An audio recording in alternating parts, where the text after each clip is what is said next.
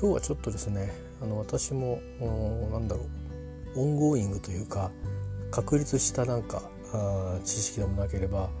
えー、と何かすぐどこかで何か使えるっていうような話じゃなくて、なんだろうなって思ってる疑問に思ってることの話を、えー、したいと思います。内容がそういう意味ではまだあのそうですねあの何かに、えー、しっかりとした何かこうオピニオンだったり、えー、こういうことですっていう解説ができる程度に、えー、素材のチョイスもまとまっていないような状況ですけども、えー、少しちょっとお話をしてみたいなと思いまして、えーまあ、旅行っていう意味でもね、あのー、ではちょっと自分の体験は一つだけ、えー、話をしようかなと思いますけど、まあこれは失敗談に近いんで、えー、皆さんはそういうことがないようにしてくれたら、もしかしたらあの役に立つ人もあるかもしれないなと思うので、役に立たない人もねいると思うんでね、いいよ別にっていう人もいると思うし、そういうところで買い物しないとか、そんなにたくさん買わないからっていう人もいると思うので、えっとまあちょっとケースバイケースになると思いますけども、え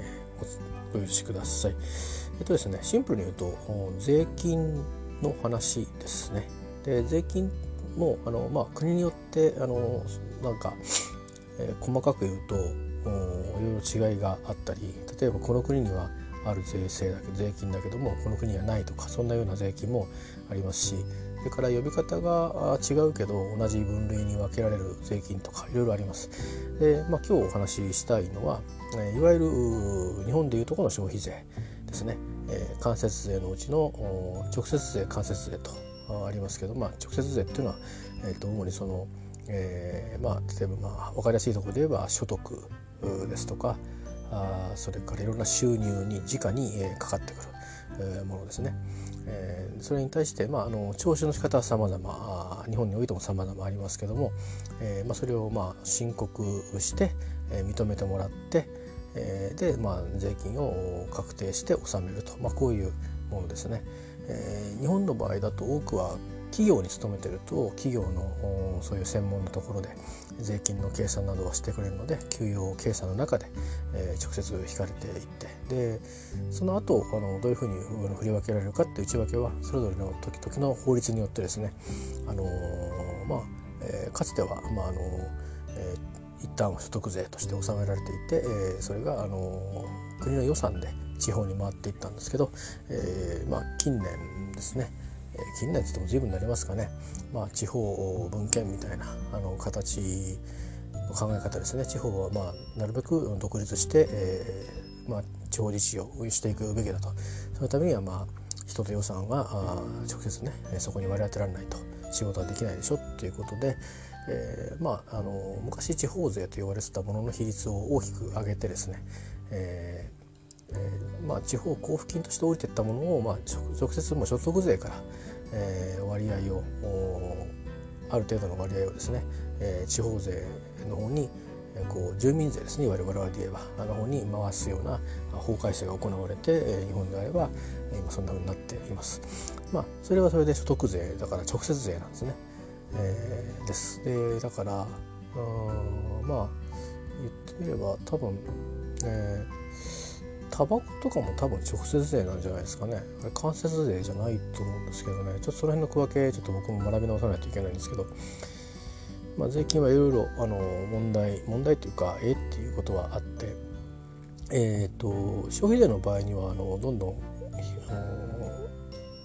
なんていうんですかね、えーとまあ、財が台ができてその原料に対してそれぞれ税金がかかって、でまああのそれに対して、えーとえーまあ、原価に対して税金が乗ると。でそれのまたそれを支払うわけですけど、で申告するときにその、まあえー、と税金の分も含めてお金を払われるわけですけれども、受け取った側はそれ儲けになるわけじゃないですから税金を納めるので、えー、その分、まあ、要は本当に原元々の売り値だけがまあ手元に残るというようなあの運営になるわけですね。まあ、そこら辺はちゃんとあの徴税官が目を光らせているので、えー、インチをすると後で追徴を含めて裁かれるので、えー、まああのー、ある瞬間を取ったらねちょっとおおっていう人というか組織もあるかもしれませんけど、最終的にはきちっと収めなきゃいけないということで運営されているということですね。で、ですから多分その車だけを考えてみてもいいと思うんですけど、いろんな部品で成り立ってますよね。でそれぞれについて収める商行為が発生しますから、その段階その段階で全部消費税がかかっていくわけですね。えー、ですので、まあ、最終の売り値、売り値には最終的には転嫁されて、えー、くるわけですよね。えーまあ、それぞれ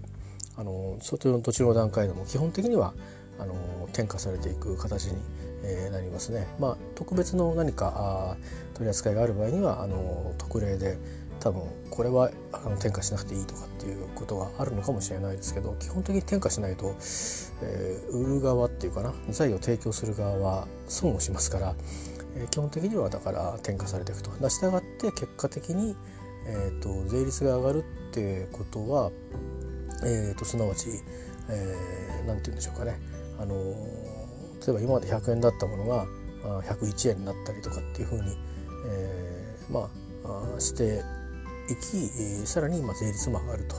いうことなんですが、そういうふうにしていくと本当に影響がでかすぎるので、えーとまあ、そこはあの転嫁のはしなくちゃいけないんだけども、えー、本当にその消費税の分以外のね、便乗値上げをしないでねという、その元値ですよ、元値で便乗値上げしないでねということを、まあ、指導をしていくようなことを並行して、こういう税制が変わるときには行われているというふうに一般には言われてますね。で、ただ実務はどうなってるのかなっていうと、僕もあんまりよく分かんないです。えー、まあ実際のところは、うん、あのー、今ほらね、安売り店とか多いじゃないですか。だからもともと転嫁していったら本当は正常に行けばひゃくろくじゅうえんだとか、でそれに、えー、まあひゃくろくじゅうえん税込みかな、税込みひゃくろくじゅうえんだとしても、あるお店に行ったらまあはちじゅうきゅうえんとかで買えるわけでしょ。税抜きでね。でしかもそれは じゅっパーセント、 今 じゅっパーセント ありましたけど、軽減税率の対象で はちパーセント だとすると、まああの外で飲食して、えー、店内で消費する時よりかはあの、まあ、同じ、えー、売り値だとしたら、えー、安くなるわけですよね。そうするともう税金のアップ率を主に大きく凌駕して安売りされてるから、えー、仕入れの努力によって安売りされてるから、あのーまあ、なんていうかな、税金のその増加分っていうのを買う側はあの店を選ぶことによって、えー、買える、買えるっていうかな、抑えることができるということなんで、まあ、あのそう単純にね、税率上げたからっつって単純にあのリニアにね、正比例にこうわーっと、えー、税収が上がるというもんではないのではありますが、そうは言っても、えー、それなりのね、あの税収における割合っていうのは各国、えー、あるというデータもあります。えーと、オーイーシーディー が発表しているデータ、にせんじゅうはちねんににせんじゅうろくねん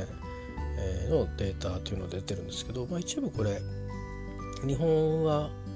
えー、ともうあの じゅっパーセント ということでデータが出てるんで、ちょっと一部分は更新されてるような可能性もありますが、えー、日本人がですね、えー、と割と多く旅行に行く場所のところをちょっとプロットしてみたいと思うんですけど、まあ、僕感覚論でね、僕が多いと思うとこだから、まあ、本当に多いんだと思うんですよ。僕はそんなにもの知りませんから。例えばヨーロッパだとすると、あオーロッパじゃないとオーストラリアだすると、まあ、間接ですね、これバットっていうんですけど、バリューアディドタックス、えー、ですね。日本の消費税もこれにちょっと一旦組み入れたいと思います。この国に、えー、じゅっパーセント で、えー、ありまして、これが税収の じゅうにてんきゅうパーセント に当たるそうです。えー、でこれがあの ジーディーピー 国民、えーえー、と国内国内、えー、総生産における比率、つまり作ったものに対してどれぐらい税金にこうが含まれてんだと、うーんに対するは そ, それに対してどれぐらいの税収になるんだっていうのは さんてんろくパーセント ということで、まああの税収の割合は じゅっパーセント ぐらいで、えー、国内総生産に割合対する割合は さんてんろくパーセント だから、割とまあ低い感じはね、えー、ありますよね。 さんパーセント 程度に収まってるということですね。だからまあ、なんていうか、実質のそのなんていうかな、あの生産物の方の価値の方がまあ大きいという比率としてね、いうことなんですね。それからそうですね、あとは、うん、例えばカナダ、ごパーセント ですね、バットが。それでこれがバット ごパーセント なんですけど、全税収に占めるバットの比率としては じゅうさんてんごパーセント ということで、えーまあ、実はこれさっき の, そのオーストラリアよりか、えー、比率だけで見るとね、税収の比率だけで見ると少し高いんです。で、国内総生産に対する国内総生産に占めるか、えー、税収はもうこれも、えー、と よんてんよんパーセント ということで、まあ高いので、これがだから高負荷なのか効率的なのか、ちょっとそこの評価は分からないんですけど、まあ、そんな傾向がありますと。それから、えーとそうですね、オーストラリアのヨーロッパの方に行って、えーとフランスですね、私が旅したところは総じて高いんですけども、えー、フランスはバットが にじゅっパーセント です。えー、でこれが税収に占める割合は、えー、にじゅっパーセント なんですけれども、まあこれあくまで比率なんでね、税収が、まあ、あの大きい小さいによって比率の高は変わってくるので、一概にそのパーセンテージだけではあのなんていうかな、うん、額面の迫力みたいのは、えー、比較はできないんですが、まあ一定程度のね、あの平均的なあの尺度で見るっていう意味では比較ができると思うんですけど、 じゅうごてんにパーセント になります。だから、えー、どうなんですか、オーストラリアと比べると倍なんですけど、じゃあ にじゅうよんパーセント の税収の比率になるのかっていうと、まあそうでもない。それはまあ消費行動が違うとか、いろいろもろもろあるんだと思うんですね。で、えー、とただ、まあ、あの ジーディーピー に占めるバットの税収比率ってことで言うと、えーとまあ、オーストラリアの さんてんろくパーセント に対して ろくてんきゅうパーセント、それからカナダの よんてんよんパーセント に対して ろくてんきゅうパーセントいうことで、まあ、カナダはちょっと効率がいいのかなっていう感じしますけど、オーストラリアはに対してはほぼほぼ倍になってるんで、まあまあ、あのー、そういう意味では、まあ、やっぱりその生産してるものに対して、まあ、割とこう平均的にやっぱり税収を上げるとそれだけ、えー、かかっているということがどうも言えそうな感じですね。ただ税収は、えー、必ずしも税率が高いから税収が増えるというわけではないということはなんとなくちょっと見えてくる感じですね。それからドイツが じゅうきゅうパーセント、 最新のデータでにせんじゅうきゅうねん現在いくらか分かんないんですけど、えー、じゅうきゅうパーセント で, でドイツの場合は税収に対する比率が結構高くてですね、そういう意味では、まあ、割とこうリニアに、えー、と来てるんですかね。ちょっとこう他の世代の他 の, そ の, あの税収バットの税率と税収比率のデータがないので比較ができないんですが、 じゅうはちてんごパーセント だそうです。約 にじゅっパーセント ですからバットとほぼ近似してる、えー、感じですね。で、あの国内総生産に占める割合はフランスが ろくてんきゅう ということですね。えー、それからそうですね、まあ、いくつか高い国があります。えっと間接税がね、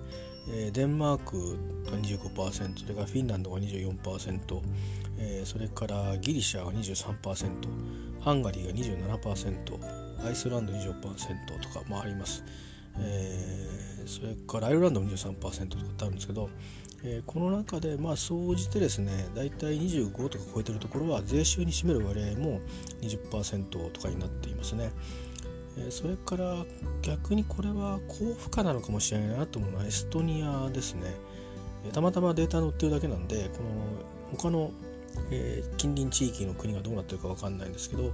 にじゅっパーセント なんですけど、えー、と税収に占める割合が にじゅうななパーセント ということで、さんわりが間接税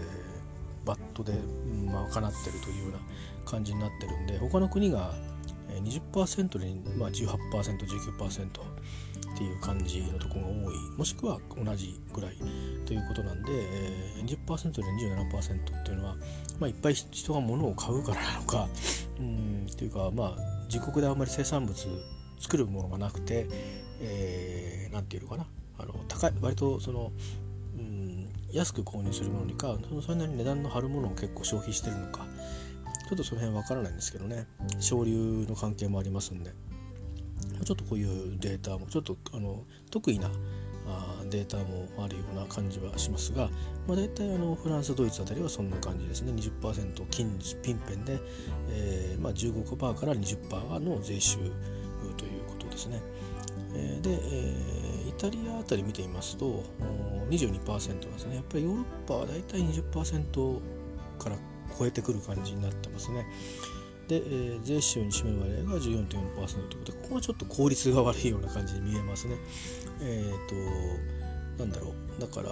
まあどうなんでしょう、これ生活スタイルの違いなのかな、ちょっと分かんないですね。えー、まあ大体ね、あの国内総生産に占める割合っていうのは、まあ、こうイタリアも ろくパーセント ぐらいなんで、その じゅっパーセント の国から見てみると割とまあリニアに、えー、そのなんだろうね、えー、比率を占めてるんですけど、ただ税収に直に入ってくる真水の部分では、え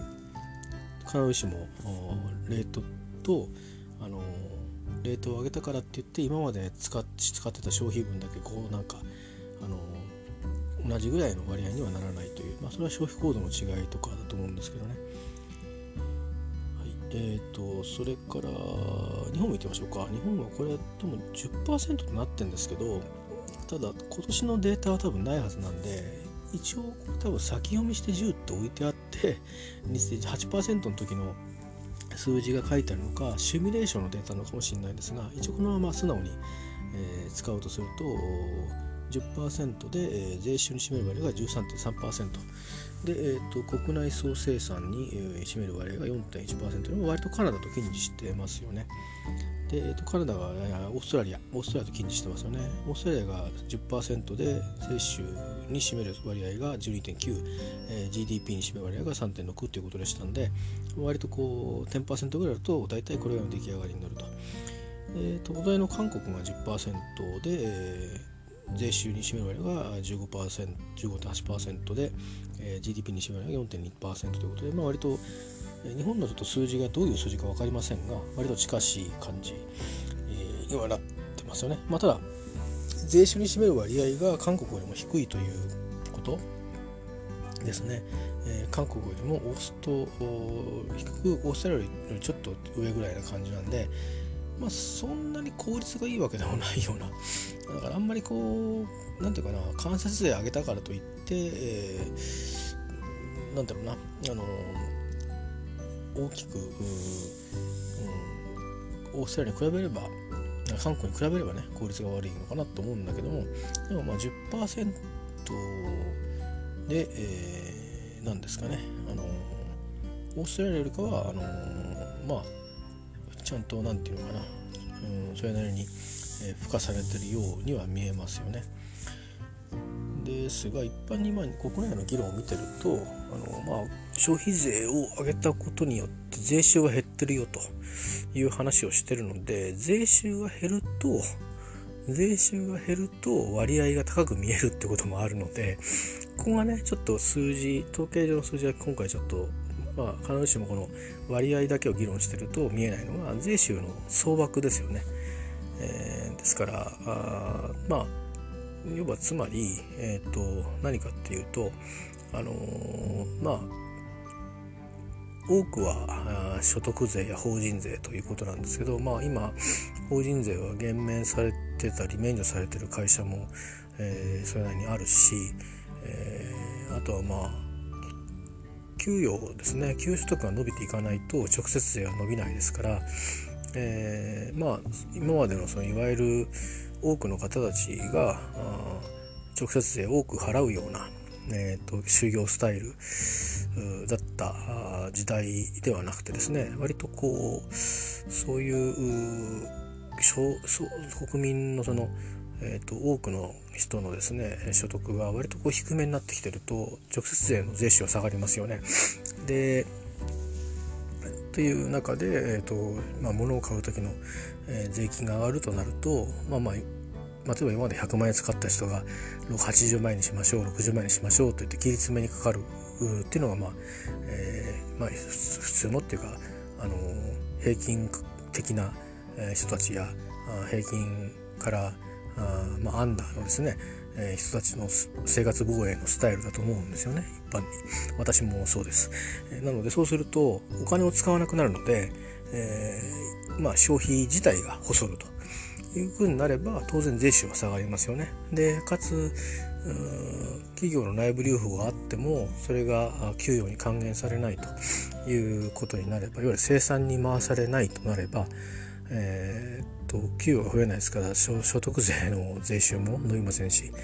えー、どんどんどんどん規模縮小していくことになるんですね。ですからあの税収っていうのはどうもこの国の予算っていうのがあの国債で借金で積み上がって、えー、構成されてどうにか国を回していってられるんで、国はまあどんどん運営されていくんですけど、もともとのその何で国が成り立つのといえばあの別に国がなんか商いしてるわけじゃないので、えー、言ってみれば、まあ、国がこの場を提供して、ま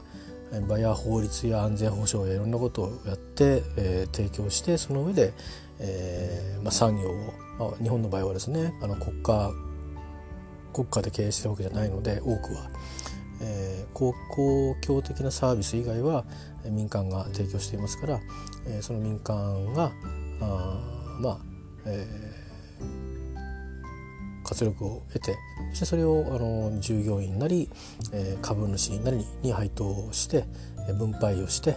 えーでえー、それをさらに国が税として取ったものを、えー、さらに、えーと、なるべくその差別が起きないように、えー、再分配していくと、つまりいろんなあの福祉の制度で、えー、扶助していくということや、それからもともと直接税は累進課税といって、えーまあ、高収入であればあるほど税金が高くなるという仕掛けを日本では取っていますので、えー、ただまああまりにも高すぎたんでね、例えばいちおくえん儲けてななせんまん税金とかふざけんなっていう、いわゆるその頑張ったもん負けみたいな時代があったんですよね。だからまあ半分までとかっていうふうにしてリミットを設けたり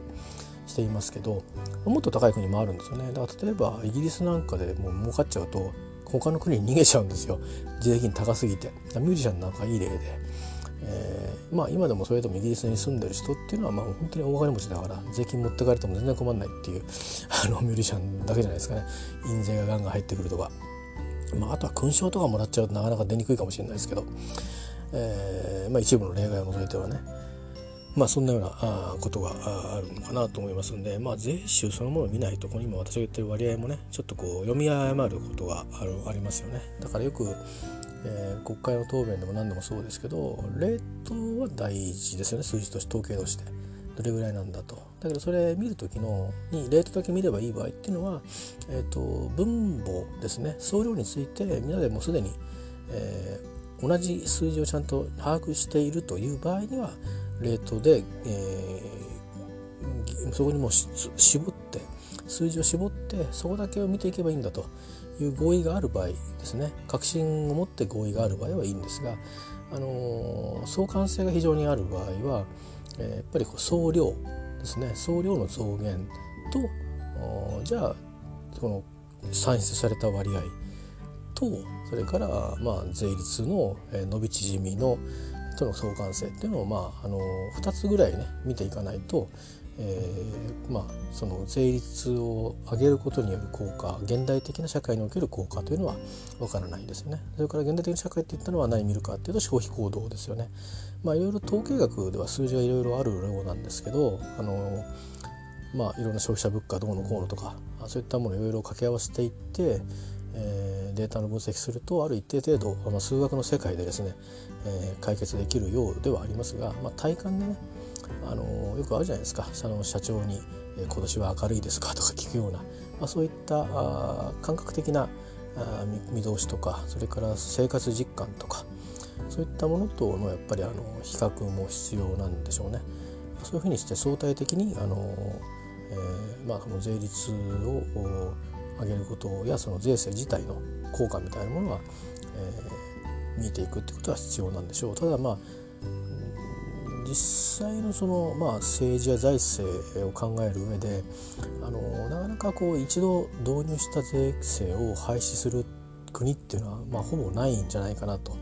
思います。何かに変わるってことはあってもね、えー、だからまあほらもう取っちゃってるわけですから、それを前提に国家予算が組まれていて、それを前提に借金をしてるわけですから、なのでそこが難しいところで、あの、まあ、レートを下げるぐらいのことはねあのちゃんとあの政権が変わって、えー、名目がきちんと立って法案をちゃんと通してそれが通れば可能かもしれませんけど、まあ、それもそのなりにあの上げていくたびに日本の場合はもともとそういう発想がね、あの私がさんじゅうねんまえにヨーロッパにいた時にはすでに抜刀はあったんですけど、日本ではそういう発想が、えーまあ、例えば経済学者が必要だと言っても何言ってんだみたいなことで反対一色みたいな社会でしたから、まあ、社会に耐性がないんですね。その将来を見越してネガティブなことを受け入れてのシミュレーションをしていくっていう、あんまりそのまあいいんでしょうけど健康であのあんまりそういうあれがないんですね、えー、っていうのはまあ どれ、どういう社会を作っていこうかとか、どんな国民性なのかによっても変わると思うんですよね。もともとがまあその当時はきっとまだ共情っていう考え方が残っていて、えー、でまああのどちらかといえばあ今はちょっと中福祉みたいになってると思うんですけど、えー、幸福祉を求めるようなのが国民の意識で、で、まあ、みんなも仕事はあって、で給料も頑張ればそれなりに伸びていってと、でまあそのいろんなことでね、あのにせんまんさんぜんまんという取るような世界の人と、いやもっとやいちおくえん取る人と、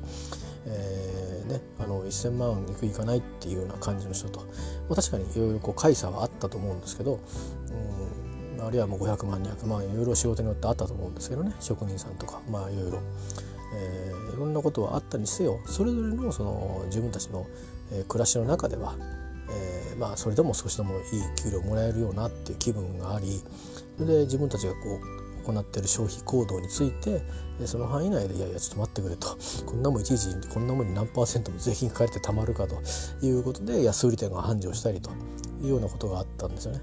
今その安売り店というのは今でもずっと続いてきて、あのそのまあ市場でどういう会社が強いかっていうのはだいぶ変わってきたと思いますし、えー、逆言えばコンビニエンスストアでもプライベートブランドでね結構安いものというか、まあ年中同じ値段で売るものとかっていうものが出てきたりして、で、まあ、時間のために、まあ、コストを多少犠牲にするっていう人たちも多いですから、えー、コンビニエンスストアの品物は総じて別に安いわけではないけど、まあこれぐらいならいいかなっていう感じで買うものって結構皆さんあるんじゃないですかね、えー、ですけど大昔はもうちょっとシビアだったですよ。あのーそういうおにぎりを買うってことがまずあの東京の人は分かりませんけど、地方に暮らしてるとおにぎりを買うのっていうところから始まりますよね。だからお弁当屋さんに行ってお弁当買うのは分かると、おにぎりは家で作るでしょっていう、まあ、それぐらいこう価値観が違った時代があるんですけど、今はね、あの下手すると家でおにぎり作ってくる人いないかもしれないし、であの変なこと言いませんけど、もしかしたらお母さんおにぎり作れないかもしれないですね、人によっては。とかおにぎりっていうのはコンビニのあれでしょっていうふうに思ってるから、あのパリパリっとした、ねまあ、最近しばしばのもありますけど、あとはまあおにぎり専門店なんかも当たり前のようにチェーンであって、えーまあ、以前はね東京なんかだとあの、えー、と海苔巻きだとかいなり寿司だとか売ってるようなところで一緒におにぎり持ってるとかあって、いっこひゃくなんじゅうえんつってびっくりしておにぎりがひゃくえんもすんのかみたいな。子供ながらに東京って恐ろしいとこだなって思ってたんですけど、今思えばまあね、あの何ですか、その当時ひゃくさんじゅうえんとかだと今もちょっと高いのかなと思いますけど、まあでもね今コンビニでねひゃくえんぐらいで買えちゃうわけですから、おにぎりが、えー、でまあメジャーなあコンビニストアでもまあ高いもの買ってもにひゃくえんぐらいでしょ、うん、だしおにぎりのチェーンとかで言えば、まあ、ひゃくじゅうえんからひゃくさんじゅうえん出せば特別な具でなければ、あのー、入ってますからね。で、えーとまあ、あとは本当にあの安いものをひゃくえん近辺で売ってるようなコンビニに行けば本当にあの税込みひゃくえんちょっとぐらいで、えー、いろんなおにぎり買えたりとか、まあ、それは味は、味はねそれなりに、えー、個性があるんだろうと思いますけど、まあ、例えばそんな形で生活スタイルの変化とも微妙にこう実は税制とかっていうのもこう変わっていくんですよね。だから例えば車のだってかつてはそうですね、多くの方はどうでしょう、あの国産車でいい車に乗ったりね、会社の経営者とか、えー、だったらねトヨタのクラウンぐらいは乗るかみたいな感じだったりで、スポーツカー好きな人はスポーツカー買うけど、まあそれは稀ですよね、えー、あの全国的に言えば。ですけど今は当たり前ですよね、誰でも乗りたいもの乗るし買うし、で値段も昔はまあそれこそカローラとかね、えー、そういうのもあったし、まあ、軽自動車も今なんかねいろいろ高装備で出てますけど、普通に普通の軽皆さん乗ってましたんで、うん、なんなら軽トラで街に出るみたいなことも平気でありましたからね、田舎だとね、えー、だけど今はどうですかね、普通にファミリーカーみたいの買ってもにひゃくまんえんとかしちゃうんじゃないですか、新車だと。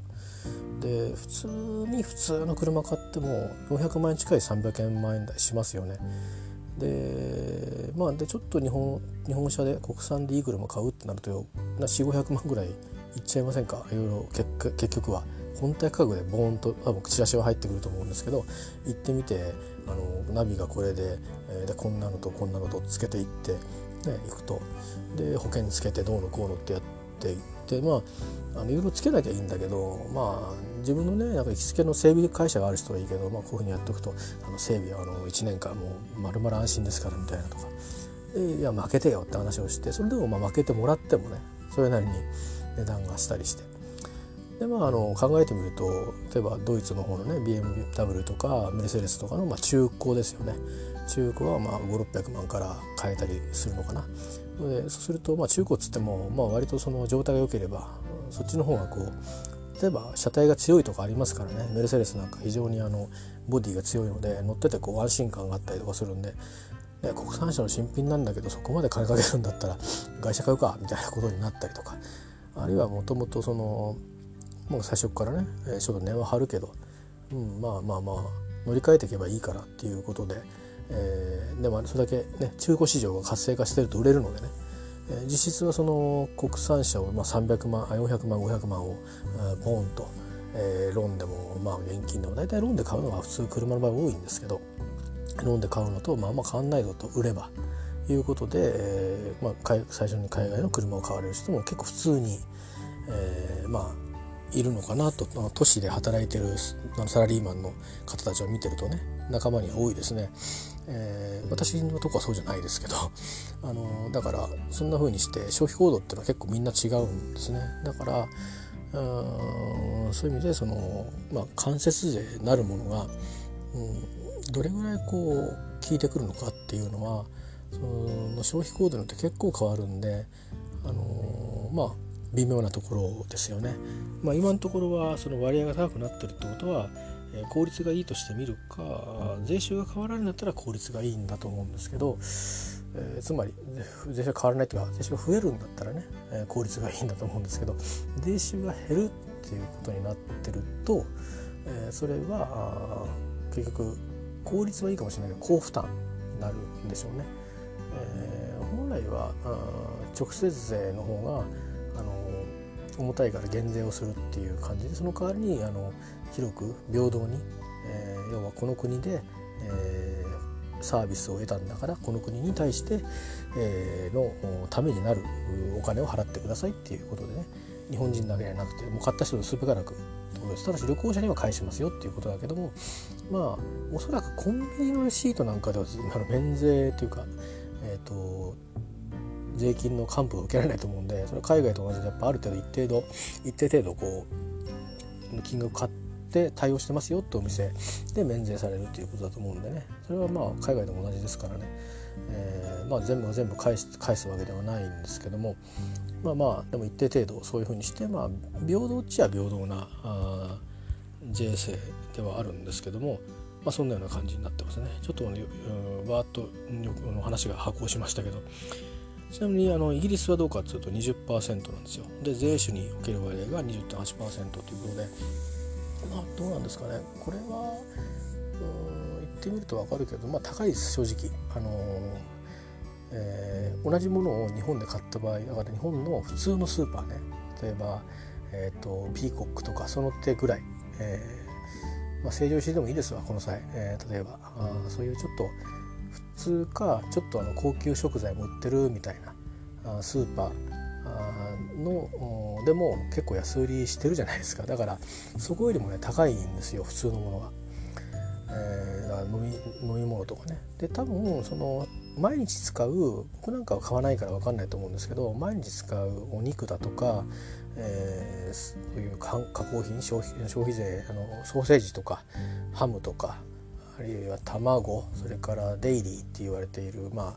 えー、牛乳とかそういったものですね、チーズとかそういったものはおそらくもっと値段は下がってると思います。もともとでもともとだからなんだろう、うん、軽減税率っていうのもあるし、それ、それがだから、生産者から来るまでの間にずっとそういうふうに下がってかかってることもあるし、あとはまあ政策的にっていうか戦略的に、その企業の戦略的にあの価格をやっぱり下げるように企業努力をしてるっていうこともきっとあるから、たくさん量が出る、ね、商品であればそういうふうにしてんじゃないですかね。えー、で私なんか旅行者とかで買うのはなんかそこで惣菜みたいにして売ってるパンみたいなものを買ったり、えー、飲み物を買うんで、多分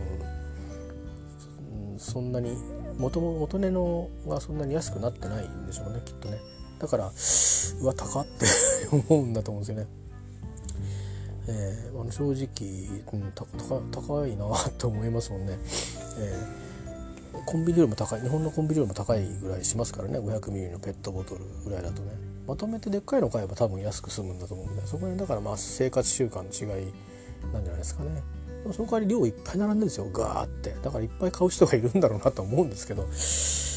まあ、お土地柄もあると思うんですが、まあ、そんなような感じになっています。で、あのこういった、まあ、あの間接税って旅行者は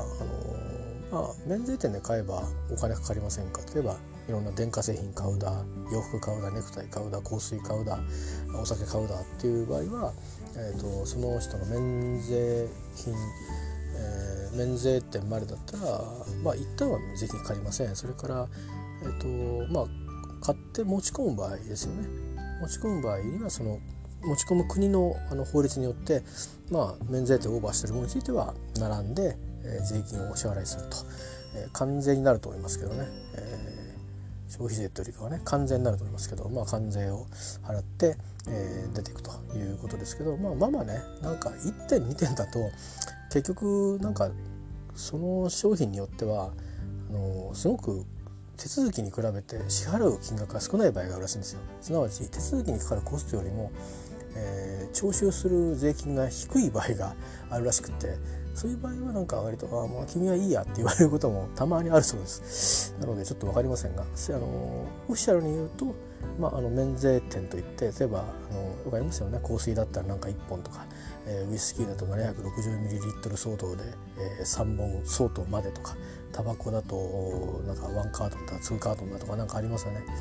えー、免税店とそう言われて本当に本当に免税になるものね。他のやつはまあ税金いっかい払っちゃってるからそれはそれ別にいいんですけど、なんかそういう、えー、ものですね。えー、まあいっかい免税で買うんだけど入る時に金払い直すものというものも中にはあるので、えーまあ、旅行者の方はあの、まあ、もちろんそういうのはちゃんとガイドブック等々で知られてると思うし、何度か行かれてる方はよくご存知だと思うんですけど、そういうものと完全にあのデューティーフリーショッパーズっていうところで、ね、買って税金が下がってるもので、まあ、被服類なんかは特に別にあの持ち込む時にあのこれ以上いくらだったらとかっていうのはないので、えーまあ、そうは言ってもね、あの多くの場合はまあ市内の免税店だとそのままもう超えるからいいのかな。で空港の中で買う時はさすがにね、もう荷物預けちゃった後で機内に持ち込むあれだから、そんなにねたくさん買えないわけじゃないですか。もともと段ボール箱さんばこなんて買えるわけないんで、もともと量が限られてますから、まあ、そこは多分そんなにケアしてないんだと思うんですけど、まあ、そこでちょっとねあの買ったものがあれば、あの免税店というものがあるもの以外はあのそのまま免税ので買い物したまんま持ち込めるので、まあ、お得ということですよね。そのバットがかかんないんで、えー、にじゅっパーセント ですからね。だからひゃくまんえんのものを買うと確かにそんなでかいものは免税店があると思うんですけど、まあ、あの例えばいちまんえんだったらあの税込みでいちまんえんのものだったら、まあ、あのもう少し安くなるわけですよね。まあだからえーまあ、分かりやすく言うとあれか、いちまんにせんえんのものがいちまんえんで買えるってことですね。えーまあ、そういうことであります。で、えーとまあ、そうは言っても、えー、お店によってですね、だいたいあの、あのまあ、何十ポンド以上買ったらとか、えー、あの免税手続きできますよみたいなのが置いてあるんですね。こういろんな縦看板みたいなのがで、えーとまあ、僕もあの戯れにですね、帰り飛行場でトライしてみようかなと思って前の年に見てて大変そうやなと思って、えー、でもう今年はやってみようかなと思って、で前の年は行って知らなくてあの バ, バカみたいな話なんですけど、その買ったところでちゃんと証明を証明書をもらってっていうのを、まあ、いっけんはもらってたんですけど、でそれをもらっていく、そこに行かなきゃいけないっていうのが分かんなくて、あのだから、ね、一回ね空港入る前にやるんですよ。あのね、実は税関って言ってんだけど外部に民間に委託してて、そこでチェックした後に今度はそれをキャッシュに変える、振り込むかキャッシュでもらうかカード会社に入れるかみたいなみっつを選ぶような現金を取り扱うセンターがまた別にあって、空港内にでいきなり僕そこに行ったんだけど、どうもみんな様子が違うと。で調べたら、その外で、えー、まずそれチェックされて、でボーンってハンコをしてもらったやつで持ってかなきゃダメってのが分かって、で諦めたんですよね。ウイスキー買ってたんですけど、で今年は分かったと思って、あそこから攻めてくんだなと、えらい人並んでたからあそこに行っちゃいけないんだと思って、空いてるところに狙っていたつもりがねあの意味なかったって、やっぱ順番に行かないとダメだったっていう、うん、で結構なんかね表に出てるんですよ、あの屋根のないところに。だから嫌だなと思って並ぶのは、まあ、そんな風に思ったんですけども、えー、今年はそういう意味でないさんけんぐらいかな、一応それもらって紙書いてもらって、結構ね向こうも手間ではあるんですよ。で人をちょっと後ろ待っちゃったりなんかしてね、えー、で本は税金かかんないから本は抜くよとか言われて、えー、でこれでこうしてまして計算して、でいろいろ書いて、あんたサインしてくれるっつって、こうサインして、じゃあこれをこれ持ってそのそういう手続きするとこ行ってくださいって言われて、でまあそういういろいろね書類を持って、でまあ物もチェックされると聞いてたんで、その買ったものを一応あのー預けるものとは別に一応出しといて、まあ後で入れ直してもいいかなと思って、その荷物預ける手前にあるんでね、ヒースローのでな並ぼうと思ったんですけど、いやこれがこれがねものすごいんで、やっぱり混んでて、で他にないのかなと思うけど、その僕が行くターミナルではどうもそこらしいんですよね、えー、だから集中するんですわ。でもしかするとこれもっといいアイデアがあるかもしれないんで、あったらぜひ教えてほしいなと思うんですけど、まあ、もう、もう僕行かないんでいいんですけど、えー、だ誰かにねなんかアップしてあげてほしいなと思うんですけど、うんでそこ結構並んでて、で僕時間があったらもう、もう覚悟してずっと並んでるつもりいたんですよ。ところがそのまあ結構割とこう旅を満喫してしまいまして、割とギリギリに、えー、ギリっていうか余裕時間のギリギリですかね、理想的な時間のギリギリに行ったんで。でこれずっと待ってるとと思って、どれぐらいで済むかなと思って計算してみたら、このまま行くと預ける時間超えると思って、あこれはまずいと思って、さすがに日本に帰る便で超えちゃうとリカバリーできないので、でもう諦めて、あもういいやと思って諦めて、まあやめたんですけど、でもう一つ諦めた理由は一つあって、まあこんだけ喋ってて今日はそこをちょっとあの行ってみたいんですけどね、あのそのまあ外部に委託してるんですよ、その、まあ、税関ね、イギリスの税関ね、今多分日本も同じだと思うんですけど、なんかそういう会社があってですね、そういうその、えー、そういう付加価値税をあの還元する業務を一手に取り扱ってるような会社があるんですね、えー、でそこがまあ結局手数料を取るんですよ。でその手数料がその還元される金額の はちパーセント とか じゅっパーセント なんですよ。だから例えばうーん、まあ、ななせんえん戻ってくるなと思ってもさんぜんえんからさんぜんごひゃくえんとかあーねあのー、んあそうそう税金のなんですよ。税金税金だったかな、だからねごめんなさいね、税金の税金のそうそう今確認しました。そうそうだから例えば にじゅっパーセント は にじゅっパーセント の税金払ってるじゃないですか。それが戻ってくるんですけど、これの はちパーセント から じゅっパーセント が手数料で取られちゃうんですよ。だから最大半分しか戻ってこないですね。最大とか最大で言うとじゅうに、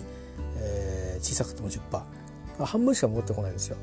だから僕ね確か計算してななせん何百円だったのかな、確かうーんななせんえんぐらいあったのかな。結構買ってるでしょ、なんかうーんとななせんえんななせんえんななせんえんね、うん、だ, だからそうでしょ、さんまん何本買ってるってことだよね。そうですよね、元値がね。まあいいや、で合わせるとね、で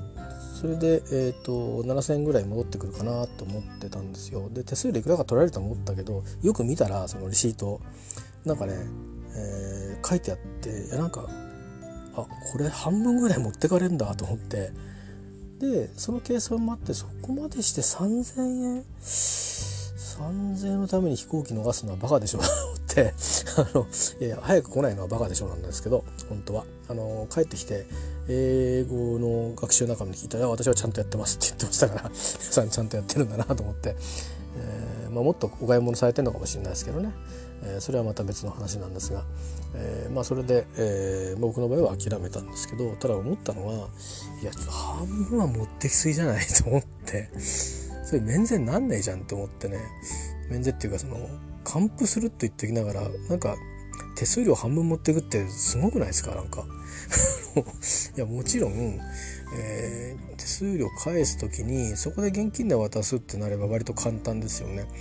だけど例えば振り込みやカード会社に戻すっていうと事務手数料があり、それからそのまあどっち側のシステムに委ねるかによるんですけど、えー、通貨を持っていてそれをエクスチェンジする、両替するう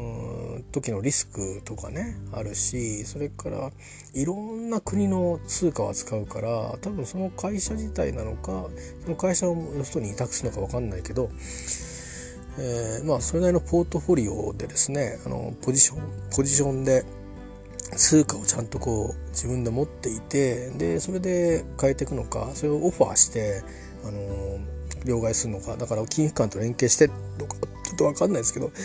いずれにしろ手間がかかるんですね、いろいろ。システムのいじめんてだとか、あ人の、うん、人件費だとか、そう考えると確かにまあ じゅっパーセント ぐらい取られても別に理由としては最もだなと思うけど、使う側からすると じゅっパーセント も取られるんだったらっていうね、これがだから戻ってくる金額がひゃくまんだとか言うんだったらね、えー、それはまあごじゅうまん取られてもごじゅうまん取り返そうっていう気にはなりますけど、まあ何千円ですからね、飛行機に乗れなくなって帰れなくなって大事になれるんだったらっていうことでね、僕の場合諦めちゃったんですけど、なんでね、あれもうちょっと安くなってくんないかなっていうか、なんか他にもうちょっといいあの還付の仕方ないのかなってちょっと思ったり、えー、していますね。あのもしかしたらもっといいあの百貨店とかで買い物すると、なんかその場所で歓迎してくれたかもしれないなとか思ったりもしないでもないんですけど、どうなんですかね、その辺は。空港で歓迎しようとした私がなんかちょっと愚かしかったんですかね、えーちょっと分かんないんですよ。ただまあ他の人のブログも見てみたんですけど、やっぱりフランスなんかで、えー、やっぱり同じような患者診で、どこのそういう会社も大体同じようなあの手数料を取るんでしょうね。一律ね、なんかあのじゅっポンドいただきますとかってならまだ分かんないでもないんですけど、その税額に合わせて平均的に取るっていうことは随分とあのいい商売だなと思って思ったんですけどね。うん。まあまあ小さいものも大きいものもあるから、平均的にそのなんだろうな、収益コスト収益を確保するためにはやむを得ない計算なのかもしれませんけどね、えー、気分としてはですよ、あの一回バッとかかってあの割と高い高いな高めだなって別にいいんですけど、小さい買い物だから高めだなと思いながら買って、で、えー、いざ払い戻しようとしようとしたら、なんかそこでまた税金みたいなね、手数料なんだけど、それは税金じゃないんだけど、えー、手数料をかかって、しかも半分ぐらいかかって、えー、返してもらうっていうのは、なんかこれ嫌がらせかっていう思わなくもなくて、えーまあ、世界中同じなんでしょうけどね、仕掛けはね。えー、なんかこう、だからやっぱりデューティーフリーっていかにありがたいかっていうのは分かりましたけどね、えーあのー、デューティーフリーっていうのはまあ、もしかしたら店のブランド名かもしれないけど、タックスフリーですかね、最初からここで買ったらタックスフリーですっていう、タックスフリーってのは後で還元がありますっていうタックスフリーっていう意味じゃなくて、もう花からタックスフリーとパスポート見せてね、えー、ビザがまあなければ観光ビザだなってことで、えー、まあそういうのがね、あのー、ちょっと思いましたですね。えーまあ、もし時間があれば確かに、うん、じゅっパーセント 取られてもさんぜんえんあれば、まあ、空港でちょっと食事するぐらいのお金にはなったかもしれないから、うん、まあいいかなっていう気にはあるんだけど、まあでもね、あのー、消えちゃうわけじゃん、まるまるまるその場合はね、まあ、これは ごパーセント ぐらいだったらわからんでもないなっていう感じはするんだけど、まあ、そこら辺の感覚はあのー、本当になんか根拠があるわけじゃなくて、ね、使いたいならどうぞって感じで、義務じゃないからね、あの権利があるってだけだから、権利行使しないっていうふうに、えー、判断するのはそれはそれで、えー、自由でしょうから、まあ私のそういう判断なんですけど、まあ、でも高いよねね、皆さんどうなんですかね。多分皆さん方はきっとたくさん買い物されていて、デューティーフリーでいっぱい買ってるからあんまり、えー、そういうの気にならないかもしれないんですけど、ね、すごかったですよ本当に。あの山のように積んでカートに品物をどんどんどんつって並んでました、えーあのー、ほぼねアジア人いなかったですけどね、えー、そのターミナルのせいなのかな。サンタミはうーん結構いろんなところに行く人たちが多いのかな。中東とかなんか割と中東とかの人多かったですけどね、えー、アフリカの人もいたかな。中東の多かったかな。でまあもう、もう結構並んでて、でもゆっくりゆっくり進んでいくんですよ。だからなかなか進んでいかなくてね、えー、諦めちゃったんですけど、それでもあんだけ確かにあんなに品物買ってたらそれは相当な金額払ってんだろうなみたいな感じは、えー、なきにしもあらずということだったり、あとはその通貨のあのなんていうかな、えー、と違いもありますよね。あのこっち型であの使ったお金を、まあ、実際還付されて向こうに戻って戻っていくと使い入れが違うとか、あの物価が違えばね、物価が高い方で残ったお金は物価の安い方に行ったら使いでありますからね。そうすると切実ですよね。だからそういうこともあるのかもしれないですね。あのそういう意味ではまあ中東の国の生活って僕はあんまり詳しく知らないんで何の比較も意見も出せないんですけど、日本の場合は割と税金の分ぐらいはちょっとロンドンとかに比べて高いかなっていう感じするけど、そのいわゆるディスカウントストアとか除けば物価は割と近い感じがするので、あんまりその使い入れが変わんないと思うんですよね。あのさんぜんえんなりいちまんえんなりいちまんえんが戻ってきたらいちまんえん使えるっていう感覚で変わんないんですけど、もしかしたらある国だったらいちまんえん戻ってきたら あ, あのいちまんごせんえんぐらいの価値があるとかにまんえんの価値があるとかいう風にして違えばもうそれはもうあのもう違いますよね。あの還付金をもらおうとするあの意欲がね、モチベーションが違いますよね、えー、そんなこともやっぱ影響するのかなと思って、あのあのあの列のなんか厚, 厚さはね、なんかまだかまだかっていう感じでね、もうなんかねちょっとちょっと殺気だった感じがねあ, ありましてね、えー、そんな感じでしたね。それかわそれに打ってかそのにかいの方に行くとあのそのその、そのまあ、支払い方法を手続きする場所があるんですけど、ちらっと覗いてみたんですけど、まあ、今年もまああの至極整然と手続きが進んでるようでしたね。窓口がみっつぐらいあって、えーまあ、私はまあ今年も縁がなかったんですけど、えーまあ、そんな感じで、えーまあ、結果的にはただその向こうの方にお手間をかけてしまっただけで終わっちゃったんですけどね、えー、どこで使ったのかな。うーんとねウェストミンスターラビーのお土産のショップと、あとねスーパードライっていうねあのこれ洋服屋さんなんですけどと、あともう一個どっかだったかな、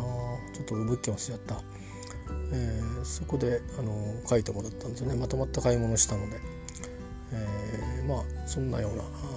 ことでそこの方々に、えー、お手間をかけたりしましたけどね、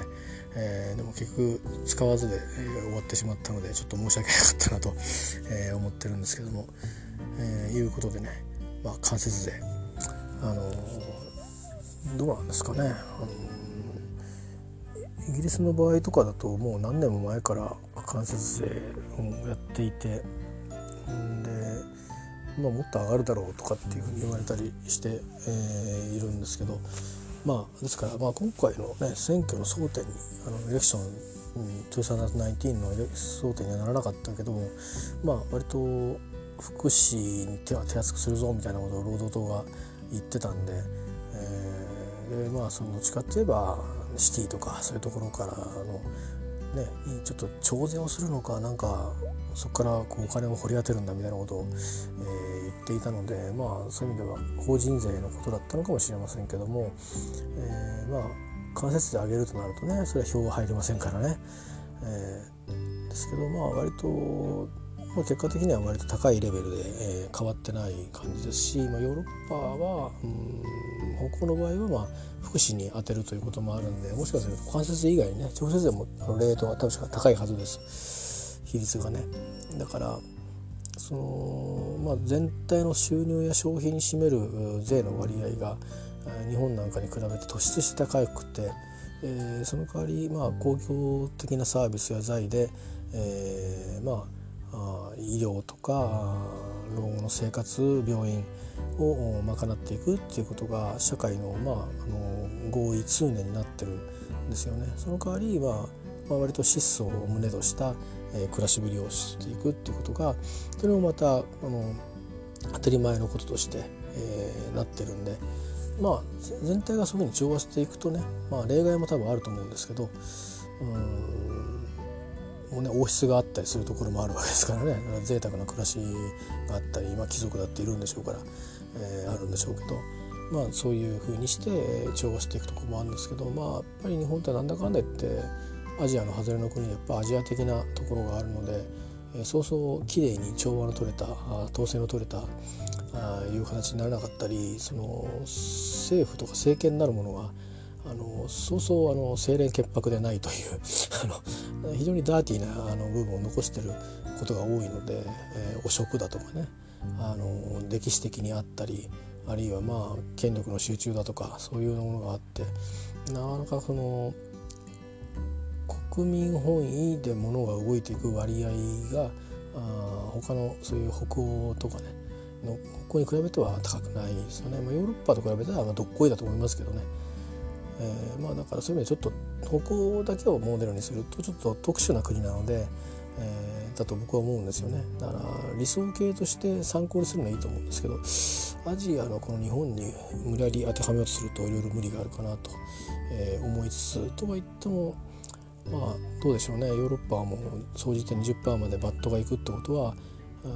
日本も間接税を にじゅっパーセント にほっとくとですよ、えー、いずれ到達するんだろうなと思うんですが、それでいいのかなっていうのはちょっと立ち止まって考える必要があるかなと思いますよね。あのー、うーんまあ税を増やしてもうーん結局税収の割合も増えないし、あの税を税収における割合もそう増えないし、かつ税収も減るとなると、うん、それはまあ税収減るっていうのはもう直接税が減っていく、つまり給料が上がらない、えー、ということとも関係してるんですけど、つまりその税金を恒久的にこう増やしていこうとすれば、まあ、納税者を増やしていくってことしかないんだと思うんですよね。基本的には結局物が安くなっていくと、消費税って付加価値税ですから、それも原価に対する売り値に対する付加価値えー、税、この商品はこんだけの意味があったんだから じゅっパーセント 払ってちょうだいねという、そういうことですね。えー、だからよくわからないけど、うんとコーラなるものがあって、えー、これにはこんだけの付加価値があるんだというのを はちパーセント だ ごパーセント だ じゅっパーセント だとやってるということで、えー、ありますからね。なんですけど、まあ、それをどんどん突き上げていくとも変な話じゃないですか。コーラ自体の別に質は変わってなければコーラの値段に付加されるべきもので、本来はね、えー、ですからまあちょっとあまりこう平等に、えー、と付加できるっていう意味では、直接税でたくさん払ってる人たちからするとその不公平感を減らせるんですけど、まあよく言うように逆進性があるわけですよね。えー、ですから公平にってことは、まあ、旅行者一時的に払うのはいいにしても、えー、年収ひゃくまんの人もいちおくえんの人も変わらないわけですよ。そうすると、えー、年収における負担っていうことで言うと率は、率はひゃく年収ひゃくまん円の人の方が格段に上がるわけですよね。えー、いっぽんのいっぽんのコーラを買っただけでも。ですから、まあ、その辺の逆進性の問題もあるし、税収も増えてないっていうのは根本的にそもそも、えー、と税金を納められるような経済にしていく必要があるってことだし、でそれはそう一朝一夕にはいかないけども、同時に一朝一夕にいかないけども納税者を増やしていくということの取り組みをやっぱりしていかなくちゃいけないんだと思うんですよね。で残念ながら国民がこのままあの青天井に増えていく世の中ではもうないですから、一時期はね国民がいちおくごせんまん人もいて、あのいやいやこれ以上増えちゃったら住むとこないぞみたいな話もあったんだけど、ありがたいことに国民は減ってきていて、そういう心配はきっとなくなってゴーストサウンドが増えていくということになっていくんですけど、でもまあ、あのそんな中でも税金を増やしていくっていうのには、まあ、あの売り上げを上げていくということでなんですけど、えー、売り上げを上げていけば経済が活況になって給料が増えてっていうのもあるけど、まあ、あとやっぱり今いくらかねあの法人税をいろいろなところで減免しすぎちゃってるから、減免の効果が薄れちゃってるところもあると思うんで、ちょっともう一回ちょっと議論をちゃんとした方がいいですしね。どっちかですよね。あの労働者に給料をちゃんと上げてしっかり払ってあげるのか、企業の負担を下げて、その代わり雇用を確保するのかで、かつ新しい雇用も受け入れてもらうのか、それは日本人なのか外国人なのか分かりませんけど、そうやって税収を増やしていくと、それで国家をあの健全に運営することで企業の存続も安定させるというような、まあ、あの車の両輪じゃないですけど、あの家計と、えーまあえー、国と、それから、まあ、企業と、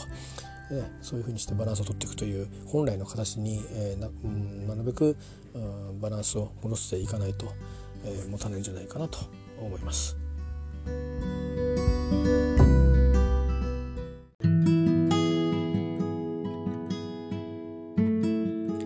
い、えー、とちょっと話が混ざっちゃいましたけど、えー、まあ、まあ一番言いたかったのは何かっつうと、あの最後の方に言ってることは結論っぽくなってますけど、まあ、どっちかっつうとね、そうじゃなくてね、えー、単純にあの免税であのまあ、還付金の手続きするのに手数料高えよっていうそれを言いたかっただけです、えー、まあもしかしたらね、皆さん方はもっとうまい方法であのちゃんと、えーと、還付まで手続きされてんのかなと思うんで、うん、あのだとしたらその方法知りたいなとかと思うんですけど、まあ、知ったところしてるのね、あのもう僕行かないんで海外にだから、あのーまあ、他の人に対してね、いい tips になると思うので、ぜひあのいろんなメディアで上げて教えてあげてくれたらいいなと思います、えーまあ、本当の免税店で買い物するのが一番いいんでしょうけどね、そういう意味ではね。だけど、まあ、まあ街中でお土産とか買って結構な傘になるとかね、ありますもんね。とか洋服買ったりとかね、大した洋服じゃないですよ、そのいわゆるあのなんかね、ああと思って、このブランドここにあるんだって、ブランドっていわゆる、まあ、ユニクロみたいなものでもいいですよ、別にそれぐらいの。でも日本にはもうお店があんまないっていうような、そういうところでね、えー、である程度の課税上買ったから、まあ、免税の手続きして、還付金の手続きしてもらおうかなっていうんで、一応証明書類だけを作ってもらってってなんだけどね、税額の半分ぐらいは手数料で持ってかれちゃうっていうのはちょっと待てよと。これはもらう側じゃなくてそっち側に行った方が儲かるんじゃないかというふうに一瞬思ってですね、まあさ、もう述べたように、えー、やめたっていうことに、あのやめる判断の一つになったんですけど、まあ、小さかったからね、えー、さんぜん何本ですから、あのー、そのななせん全体でななせん何本だったんで、まあ、それとあとはその、まあ、間接税の話を少ししたので、もともとバット、まあ、日本の消費税はまあバットってくくってあの言った方がまあ世界的には分かりやすいと思うので、えー、バットっていうことで通した話をしましたけども、まあ、間接税っていうのは必ずしもあの税収の一部に今完璧になってますから、それはそれで、えー、否定するものは全くないですけども、これを例えばヨーロッパ型に にじゅっパーセント までにこう上げてった時に、果たして、えー、ヨーロッパと同じぐらいなあの割合で、えー、固い岩盤税収になるのかなっていうのはちょっと疑問がえー、ありますね。あのー、まあヨーロッパの場合で言うと、えーと、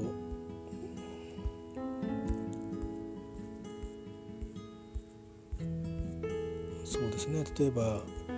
えーと、振り返りですけど、イギリスの場合だと、まあ税収における割合が にじゅっパーセント、あ、ドイツですとか、あ、ドイツで じゅうはちてんごパーセント で。ドイツは じゅうきゅうパーセント なんですけどね、イギリス、フランスが にじゅっパーセント の税率で じゅうごてんにパーセント ということで、まあ、イギリスとフランスの間には ごパーセント ぐらい違いがありますよね。でこれはまあ税収における割合なので、もともと他の税収がどういう構成になっているかによっても全くその貢献 の, その比率の意味合いが変わってくるので、単純比較はできないですけれども、果たしてまあ日本がイギリス型になるかどうかですね。今日本っていうのは、えー、と じゅっパーセント の税率だとして、これにせんじゅうろくねんのデータで、でもレートが じゅっパーセント のっていうかシミュレーションかもしれないですけど、えー、税収における割合は じゅうさんてんさんパーセント とみなされています。で一方でね、フランスって倍になっても じゅうごてんなんパーセント いかないってことだから、結局他のところが伸びてってるってことでしょうね。どっちかというと他の割合の方が多いってことですよね。だから他の方から税収いっぱい取ってると、それはどこなのかっていうのは そ, のそれぞれのポートフォリオを見てみないとわからないんですが、まあ、いずれにしても、まあ、例えばだからこの じゅうさんてんさんパーセント プラスアルファを、あのにじゅっパーセント までしてもそれぐらいにしかならないっていうことですよね。であと、えー、必ずしもその税率と割合は別ににあのなんていうかなレートの近似は実地として近似するわけはないんですよ。別なんで指標が。だけどリニアに上がっていくかな、シェイ比例で上がっていくかなっていうこと、伸ばした分だけ税収増えるんですかっていう見方を今してるんですけど、えーまあ、イギリスは にじゅっパーセント で、まあ、偶然にも税収の にじゅっパーセント ぐらいを見てると。でこれも分かんないんですよね。これがだからかつて じゅうごパーセント だった時にもう にじゅっパーセント だったかもしれないし、そうすると税収伸ばしても変わりませんでしたっていうことかもしれないし、あ税率伸ばしてもね。でその辺が今後、あのーまあ、どう見てもですよ、あのーえー、日本の場合はあのー、他のうんとなんていうんですかね、いろんな他に払っ支払わなきゃいけない社会保険料っていうのはありますけども、えー、これはこれで、えー、どうしていくのかっていうのは、まあ、いくつかの道がきっとこれから専門的には、えー、あるんですけど、まああのー、過渡期だとか、まあ、大体大きな考え方は、まあ、既得権のある人はそのまま行くんですよ。で制度が変わるとそこから、あのー、まだ受給してない人は今まで積んだものを含めて、えー、と一旦は新しい方に変わる。ただし、えー、この人だからこの人たちは、まあ、このレートとかっていうふうにして、まあえー、激変緩和措置が取られていくということではあるんですけど、まあ、基本的にはでも社会保険料だって下がってはいかないでしょうね。同じ金額であれば低福祉になっていくでしょうし、えー、少し、えー、マシにしてほしいってなれば少し上がるっていくでしょう。でも今の支給水準でもうろくじゅうごじゃ持たないんだということを、まあ、再計算しないと言ってましたけど、年金の、えー、去年今年のですね、あの計算検証ではですけど、まあ、あの多くは多くの企業に対してですね、経団連とかそういうところに入っている企業に対しては、えー、ななじゅっさい、えー、ななじゅうごさいまで、えー、雇用を見てもらえないかということを言ってるということはですね、えー、今あのろくじゅうごさい支給で、えー、繰り下げ、えー、ですねでななじゅっさいまでいくと にじゅっパーセント 増やしますよとか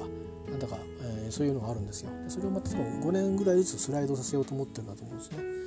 えー、だからななじゅっさいから支給でななじゅうごさいまで繰り下げできますよと。なのでそこまで、えー、企業で、えー、人材の雇用を確保してほしいというような話が来てる来てないっていう噂を聞きます、えー、だから、まあ、そうなるとね、別に雇うというだけで給料の水準って当然下がらせるのはないですよね。企業も半分なんかあのどんな仕事があるんだっけっていう話になっていくじゃないですか。でそれをその本当はね、あのなんていうかもっとその社会コンセンサスができていれば、もう企業だろうがもうラーメン屋だろうがみんな同じようにして、えー、やっていくっていうふうにできればいいんですけど、なかなかねそういう日本の場合はあのみんな日本人がやってますからね、なんかあの企業の世界とそういう個人のなんか飲食店の世界とかこういうなんか売店の世界とかっていう風にして、こっちはあのちょっとあれだねって違う感じで、こっちにななじゅっさい雇用とか言えないよな、こっちはもう全然関係ないよなと、いけるとこまでどうぞ好きにやってくださいっていう感じで、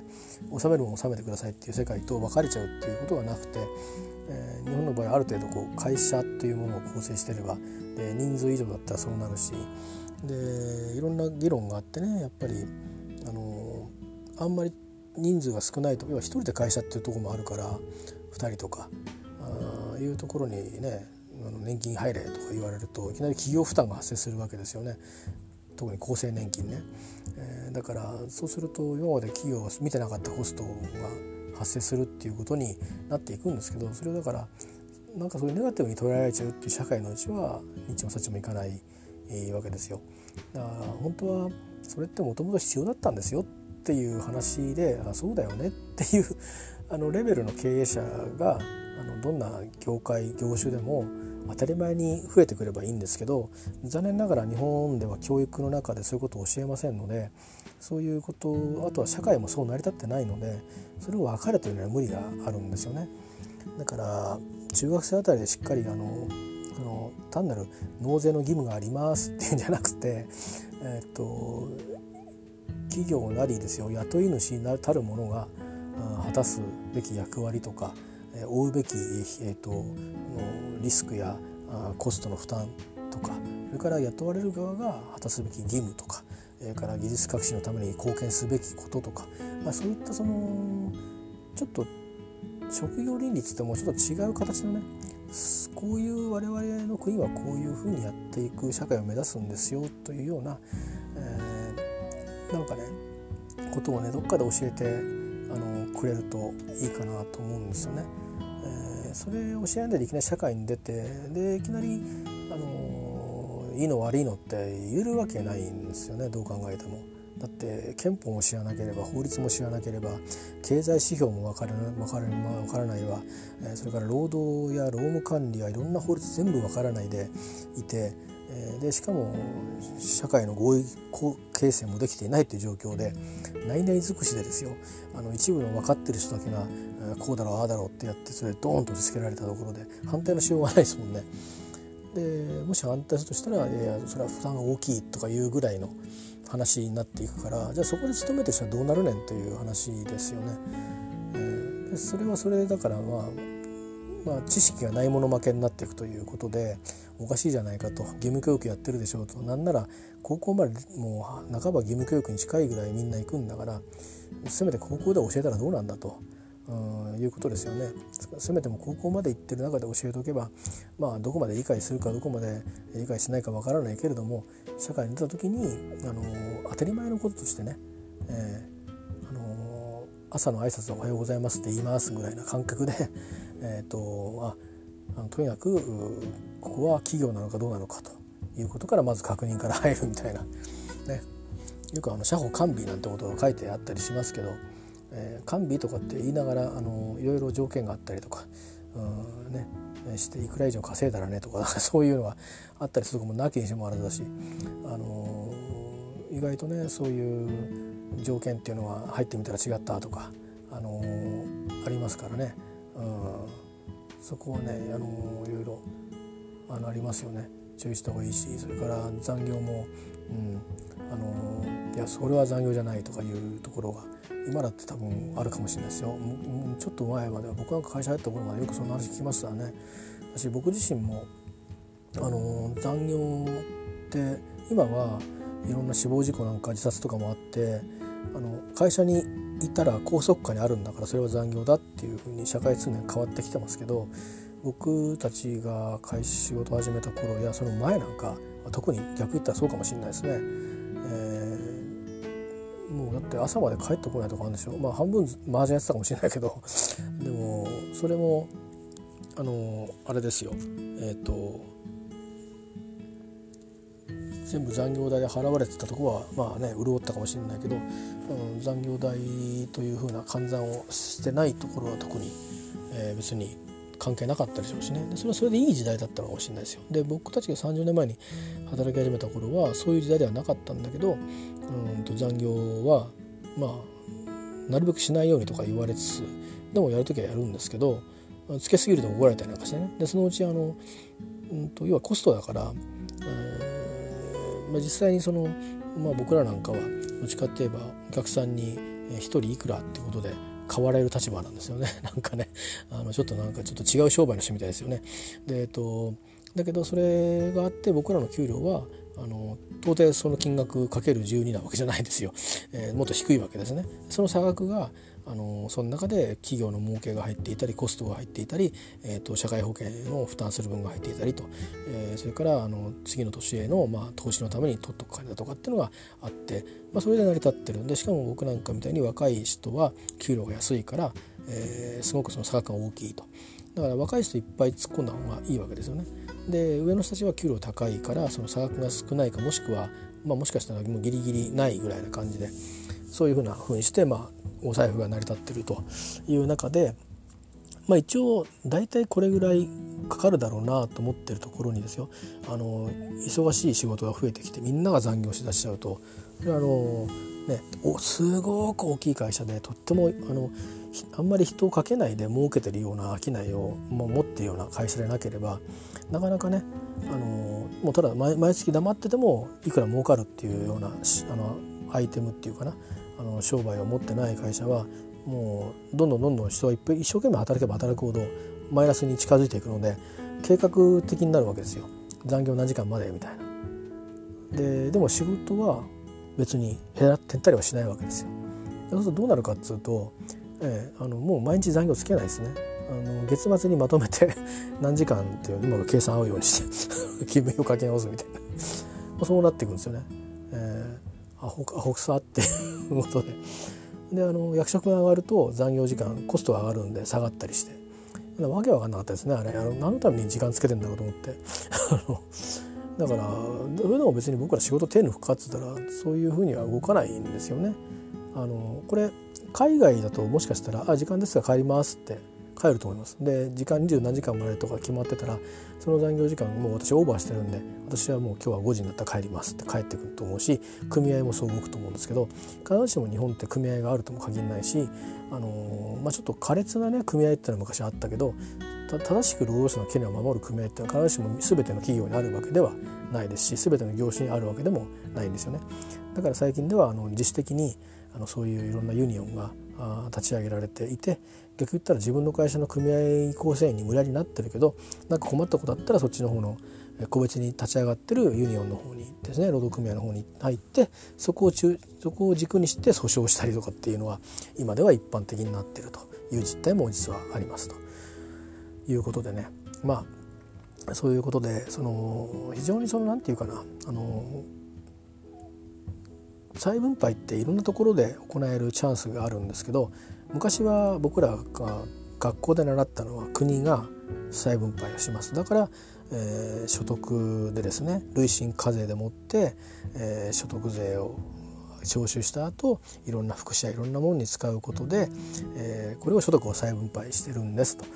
いうことだったんですけど、まあ、現在どうですかっていうとその開きがすごく大きくなってるから再分配では間に合わない、えー、っていうことや、あの福祉というか、まあ、もう福祉って言い方おかしいと思うんですけど、えー、必要な事業だと思うんですけどね、国家を維持していくための、国民を安全にあのしていくために、えー、そのための、あのなんていうかな、えー、コストっていくとおかしいんだけど国を国たらしめるために必要なお金なはずなんですけど、あのー、まあそういったものですね、えー、にかかる、まあ、予算が多く必要だということが分かってきてるのは皆さんもご承知だと思うんですけど、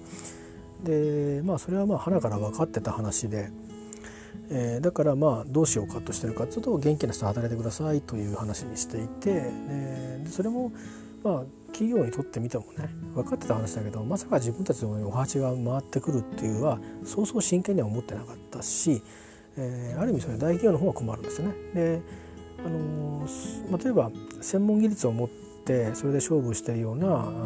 企業では別に年齢関係なく仕事できるまで働いてもらってるからっていうことだと思うんですよ。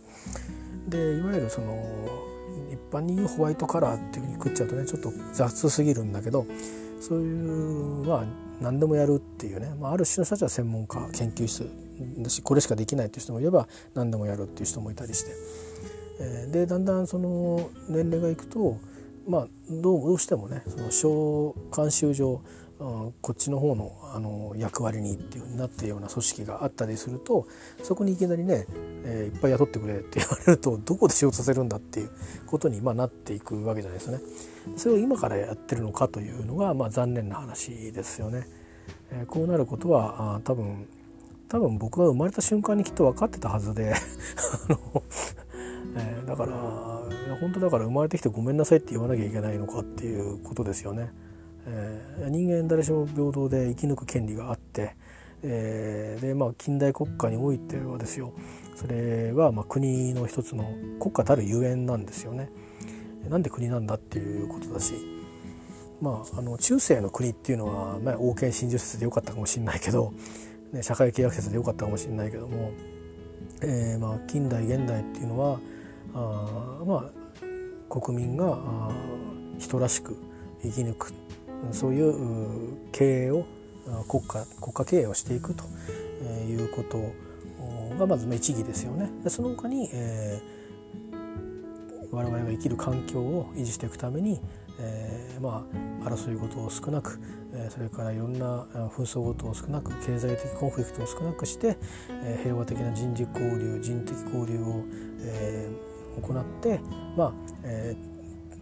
調和を取れたね、えー、歩みを一緒にしていきましょうという、まああのー、世界に向けたスタンスとふたつ両輪でやっていくっていうのは現代の国家経営でありますから、まあ、あそれは別に政権変わろうがどこが政党を取ろうが大きい流れは変わってなかったはずなんですけど、結局つどつどの時代において、あのー、シングルイシューでですね、このことこのことって言って、えーまあ、中にはスキャンダルもありましたけども、えーまあ、災害を除いてはね、災害に対する対策を除いてはシングルイシューで来てしまって、そういう長い時間かけて準備しなければいけなかったことに対する備えが、あのいろんなこと、いろんな学者の方がいろいろ言ってきたっていうのはあるんだけど、結果的にあの、まあ、私たちの代表である代議士の方たちの歴代のね、えー、それからそれの方、それが政党の、まあ、代議士やその他構成する内閣、えー、もそうだし、それから司法もそれについて何も語らなかったし、えー、自らね、言われなきゃ語らないっていうような独立性だから、えー、だし、それからまあ政治を監査する機関がないですからね、あのお金の使い方を監査する機関があっても政策を監査する機関っていうのがないので、それがまあメディアになるんですけど、まあ、メディアも結局はあの長い大変だ大変だっていうだけで、えー、こういうふうにしなくちゃいけないっていうことも出さなかったし、えー、まあ逆に言ったらそういうね、あの企業にとってマイナスになるような、その時に無策な企業にとってマイナスなようなことを言う学者の意見っていうのは、まあ抹殺されてきたのに等しいと思うんですよね。えー、なので、まあ、今になって、ね、ろくじゅっさいななじゅっさいの人が働くっていうのは、まあ、企業、まあ、国が言い出しているということで、で僕らなんかもそうですけど、いやいや勘弁してくれよっていうのは、もう引退させてくれっていうのは人もいるんですよね。それ働きたいって人いますよ、もちろん。その人は働けばいいし、だし別に農家の人たちだったら黙っちゃって米出荷するでしょ、だし野菜作るでしょ、きっと、うん、それいいじゃないですか。漁師の人も海で出るんだって出ますよね、別に、うん、まあ、ほんとそういうもんじゃないですか。芸能人の人もそうだし、なんなら最近はあんまり目立たなくなりましたけど、昔だったらプロレスラーもななじゅっさい超えてマット上がってましたからね、えー、別に定年はないわけですよね工業ものはですし、あ、芸術家にも定年はないですしね、別にね、えー、もう国民年金なのかもしれないけど、なんか特別ななんかの団体を組成してなければね、うん、だからそういう意味では自分たちで備えをして、えー、おかなきゃいけないかもしれないから、うん、まあまあ僕らも本当は自分たちで備えしなきゃいけないかもしれないけど、なんとなくあのなんとなく 水, 水飲んでなんか雨露しのげるうちがあって、えーガスが出て電気がついてぐらいの生活ができそうかなっていう、それぐらいはね、積んだものからもらえるのかな、どうなのかなっていう、今ギリギリの瀬戸際にいるんだと思うんですけど、うーん、まあそういうような感じで、なんかもう行き当たりばったりになってるんですよね、えー、そういう意味で、まあ、さっき言ったのが、まあ、多分こういう風な社会になるっていうのはもう僕が生まれた瞬間にきっと分かってたんだろうけど、分かろうとしたこともなければ真剣に向き合おうとしたこともきっとなくて、で国民は関心がなくてと、でとりわけこのにじゅうねんぐらいはもう当たり前のように言われてたわけだから、なんとかするタイミングはいくらでもあっただろうと思うんだけど、だし、あのー、まあ僕らもそういう意味で確か税金が上がってきたっていう理解なんですけどね、間接税はね、特に、えー、そういう福祉に向けますとかって、でも実際はどうもそうなってないらしくあのその辺があの起こる以前に、あのー、いや困ったなっていう感じですね。あのどうしたらいいんだろうっていうことですよね。この国の問題はやっぱり、あのー、なんだろう、頭をふたつに割って使えないっていうところがやっぱりなんか問題かなというふうに思いますね。あのせっかくいっぱい組織があるから、その組織にちゃんと権限を与えて、えー、僕らの国家をちゃんとこう中短期的な目線と、えー、中長期的な目線と、それから普遍的で急ぎやらなきゃいけないけどすぐに答えが出ないというような難儀な課題と、いろんなことをこういっぺんに考えさせるような風にして、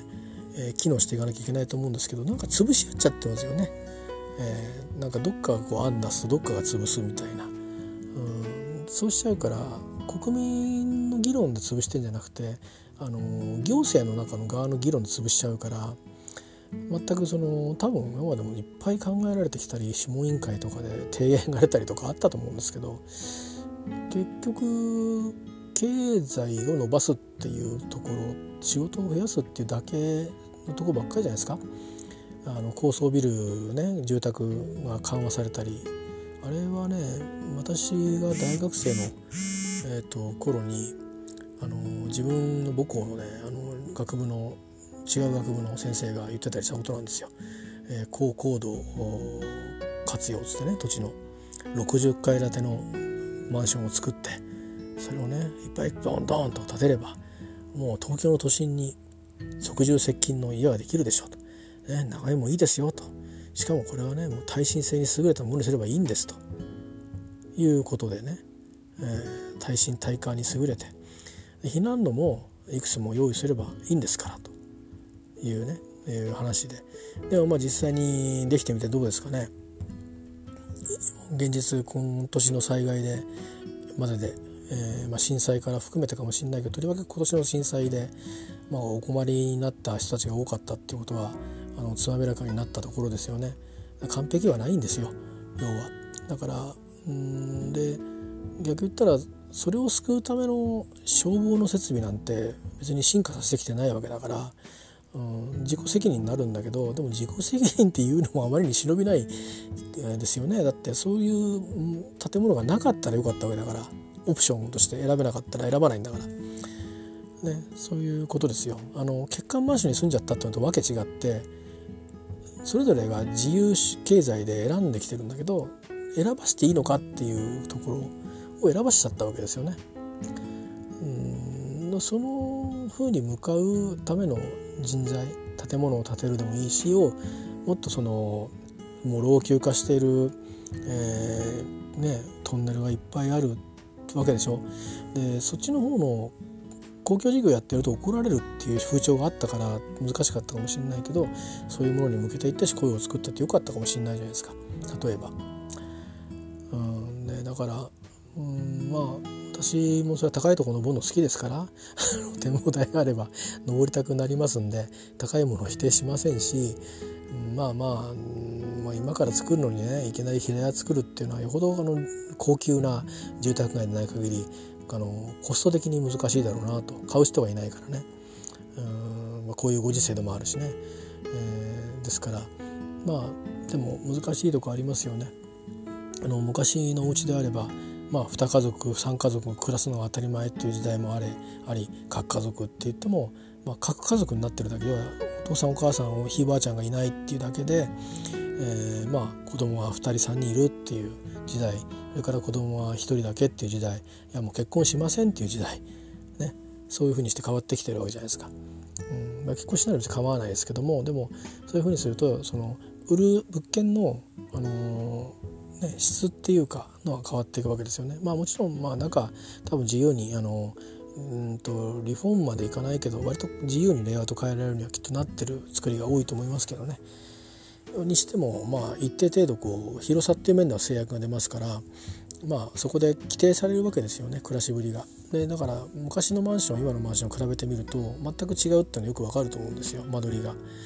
でそれはその時代の暮らし方、その時代に期待された暮らし方が表されてるんで、えー、そういうことから考えると意外とその侮れなくて、あのー、なんかどこに規制かけるのかっていうことですよね。でそれが、まああのー、実はもう日本においてはその政権の色の違いってあんまり必要なくて、実はあのー、そういうところなんですよね。どこにどういう社会にしていくのかっていう、そこの大きい舵取りだけだと思いますよ。どういう社会って言ってるのは別にいきなり社会、社会主義にするとかではなくて、もう自由主義だ資本主義だな、もうこれ変わらないですよ。で世界的にあのいわゆる今 ジーセブン って言われてる国々とかの間で変わるんだったらそれは変わっていくでしょうけどね。だからでも実態的に今どうなってるかっていえば、まあ自由主義的だけども社会主義的政策も取り入れて、まああのやっていて、まあ、高福祉、高税負担という国か中福祉中税負担という国のいずれかに分かれてるんだと思うんですよ。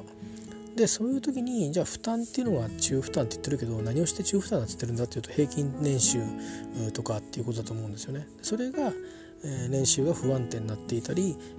相対的に低くなっていくと高負担中福祉とか場合によったら権利が条件に満たないと高負担ゼロ福祉ということになってしまうという場合にはそれはもう社会主義だなんだ関係なくおかしいでしょっていうことなんですよね。で、まあ、こういうような、あのー、話題がを考えられるようなことっていうのは社会を社会社会科の勉強してもダメだし英語の勉強してもダメだし、えー、それからニュースだけただ見ててもダメなんですよね。でやっぱりそういうテーマを置いてそれをディスカッションしてでそれについては例えばこういう考え方が世界にはあります日本にもありますと言って併記させてあとは自分で考えてくださいっていうような授業がやっぱり高校までの間に何回か深く受ける必要があるんじゃないかなっていうふうに僕は思うんでやっぱりまあ言ったんですけどあの英語の勉強試験の話の時に言ったんですけど教育ってのは国づくりですよ。だから何をどのように教えるか学んでもらうかっていうことはその先の国を作る人につながっていくのでやっぱそこをおろそかにしてる間はその国はもう没落していくしかないんですね。強力的にもうとにかく使い果たしてあとは人の食い物にされて、えー、食べさ食べられておしまいになっちゃうということになりますんで、あのでそこで無理やり愛国心なんて押し付けたところでダメなんですよね。シンプルに自分たちが今暮らし社会を維持していこうという先行きにあ自分たちの暮らしてる世の中だもんねっていうのが自然に生まれてくるっていう多分みんなどこの国の愛国心もそんなもんだと思いますよ。別にあのいきなり ユーエスエー とかって言ってますけど別にあれいきなりアメリカに生まれた瞬間から ユーエスエー って赤ん坊が言うわけじゃないんですからその社会で暮らしてきて愛着を持って自然に、えー、まあ自分たちの州があり、えー、それからそれぞれの都市部がありアメリカがあってっていうことになってるんだと思いますね。それはどこの、えー、国でも割と近いんじゃないですかね。強制的にあの愛国心を表現させられる国以外はねそうしないと殺されちゃうとかそういう国以外はあのー、自然と培われていくものだから私自然と培われていくようなあの社会でを作るというのが、まあ、我々の理想だと思います。えーとまあ、そういうことでねあのたかだかなんかタックスフリーの税率高いよねっていう話からちょっと変わってきましたけど、えーと、やっぱりねあれなんですよ、あのー、あれはあの税金の話ですけど、まあ、関税の話なんかが今ね米中でいろいろされていたりしてあとはまあ日本も狙い撃ちにされていたりしますけどえー、そういうねあの国家間の話っていうのはそれはそれで、えー、と交渉ごとで、えー、といいと思うし逆にその国がそういう思想を取るんであればしょうがないですよね。あのうちは国産主義でやりたいんだっていう場合に外圧があったら、まあ、調整しながら少しでもじゃちょっとだけねっていう風にしてやっていくとかんで全くゼロベースで言っていくと、まあ、逆にこう買ってもらいたい方も、ね、あの相対であるわけだからそこはまあ折衝事の世界でしょうがないですけど国内的な政策のところはですねあのそういう変数はあるかもしれないですけど国際貿易の関係のね、えー、売り上げが伸びないからあのちょっとそんな政策取られると大変だとかあるかもしれないですけどでも実際にトヨタなんか見てればトヨタはもう完全にもう自動車会社を捨てようとしてますよね。だからああいうやっぱりその、えーと、経営の過断な判断がやっぱりないとえー、としかもものづくりしてる会社ですからね投資会社ではないですから アイティー の会社ってなんとなく投資に走りがちなんですけどそれはそれでまあ存在価値があるう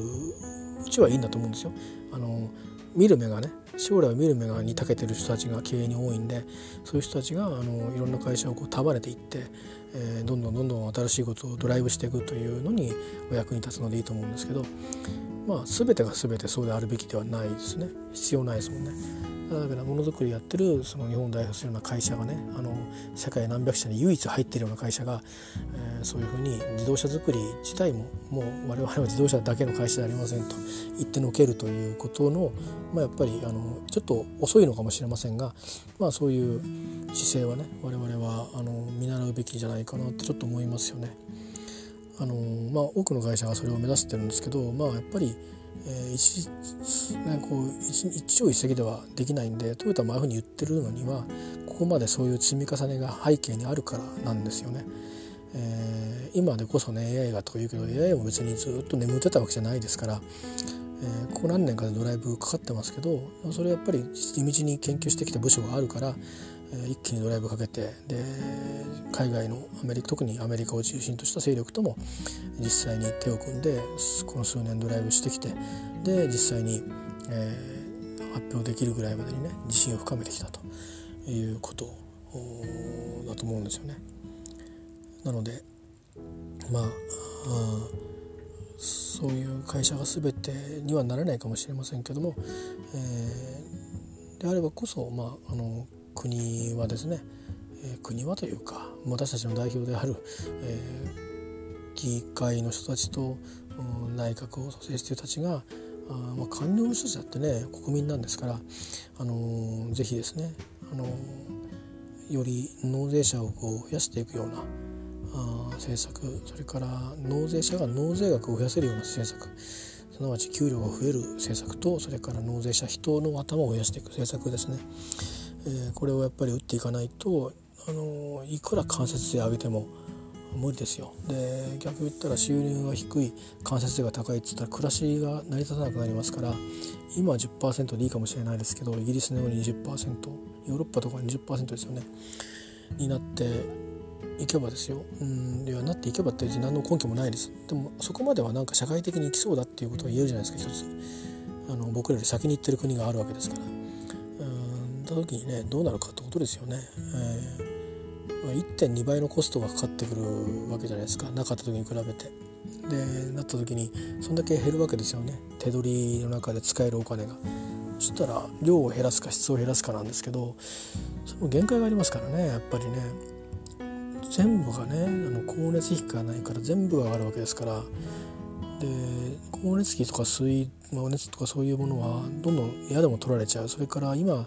いやスマホの通信料だって安くパックは出てるけども、それもね税金かかってるわけですから、まあ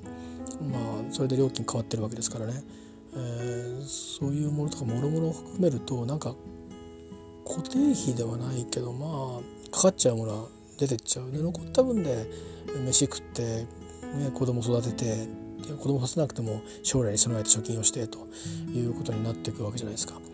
でやっぱりそうするとそんだけ奪う、人が自由に使えたであろうお金を奪うわけですから、奪ったなりの見返りがないとねダメだと思うんですけど、その見返りは福祉に役立てるとしか言わないから、具体的に例えば明日から医療が今までさんわり負担だったけども、えー、いちわりでいいとかいうふうに変わるわけではないですよね。だからそういう目に見えてこう社会が変わっていくっていうことも一緒になっていかないと、これからはちょっと説得力が持たないと思いますね。だから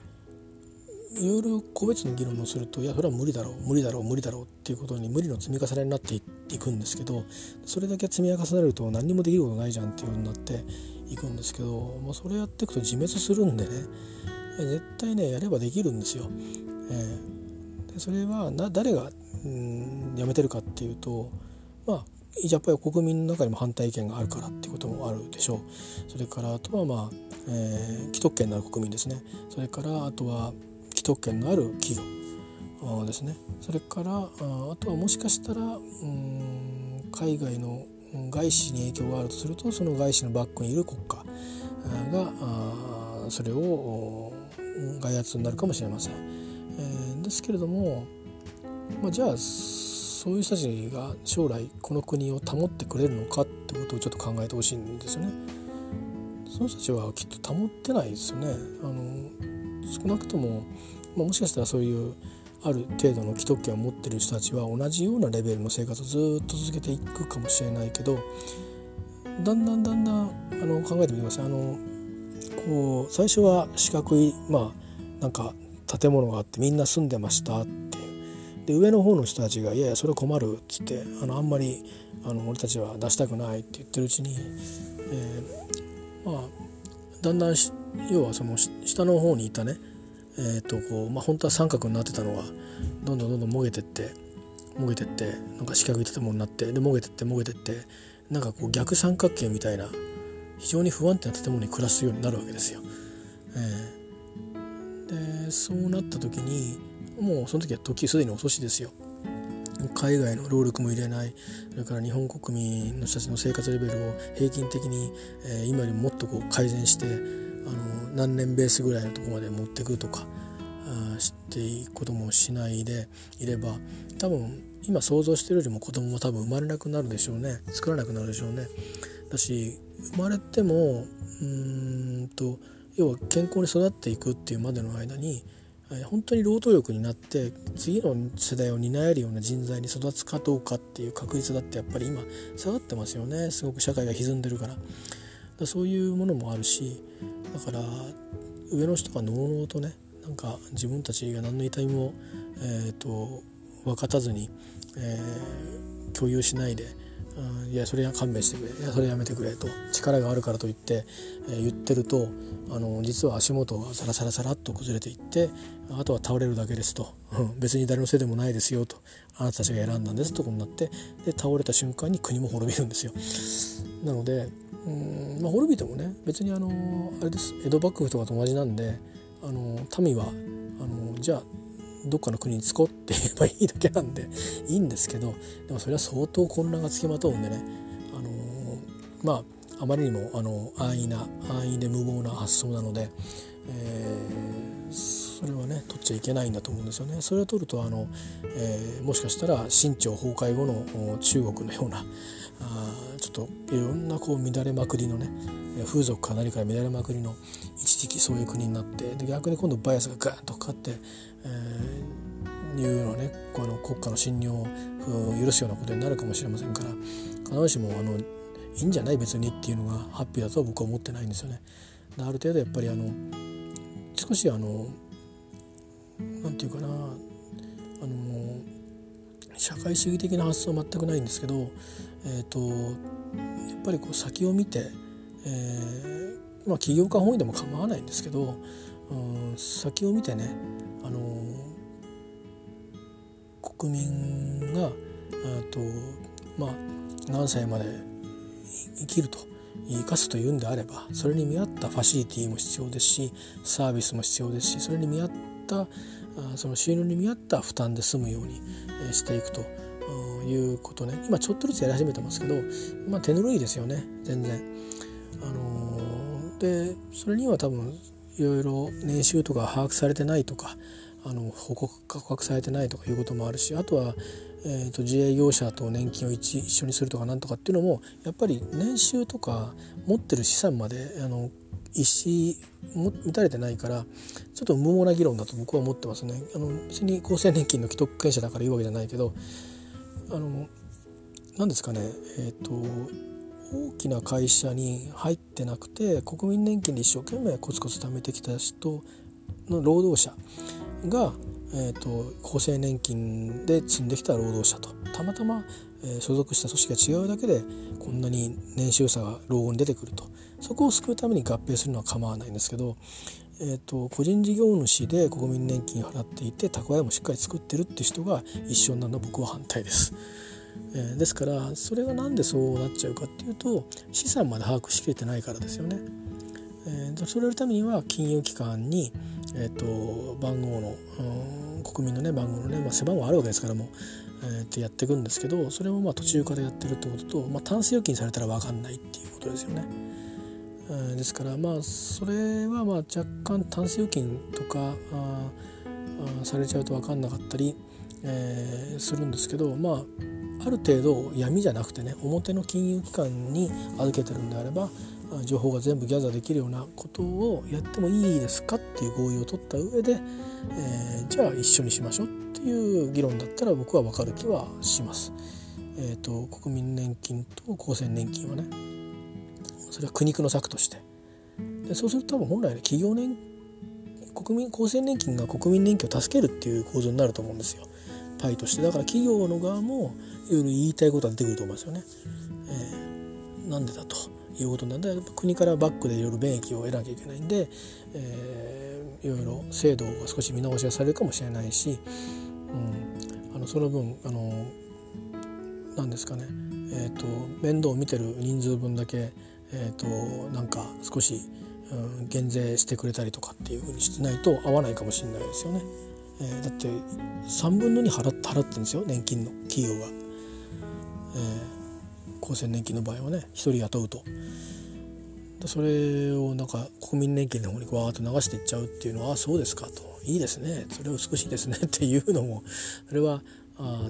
理想的にはそうだけど、でも会計的に考えたら、いや、それちょっとおかしくないですかっていうこともありますよね。うちで雇った人材じゃありませんよねと。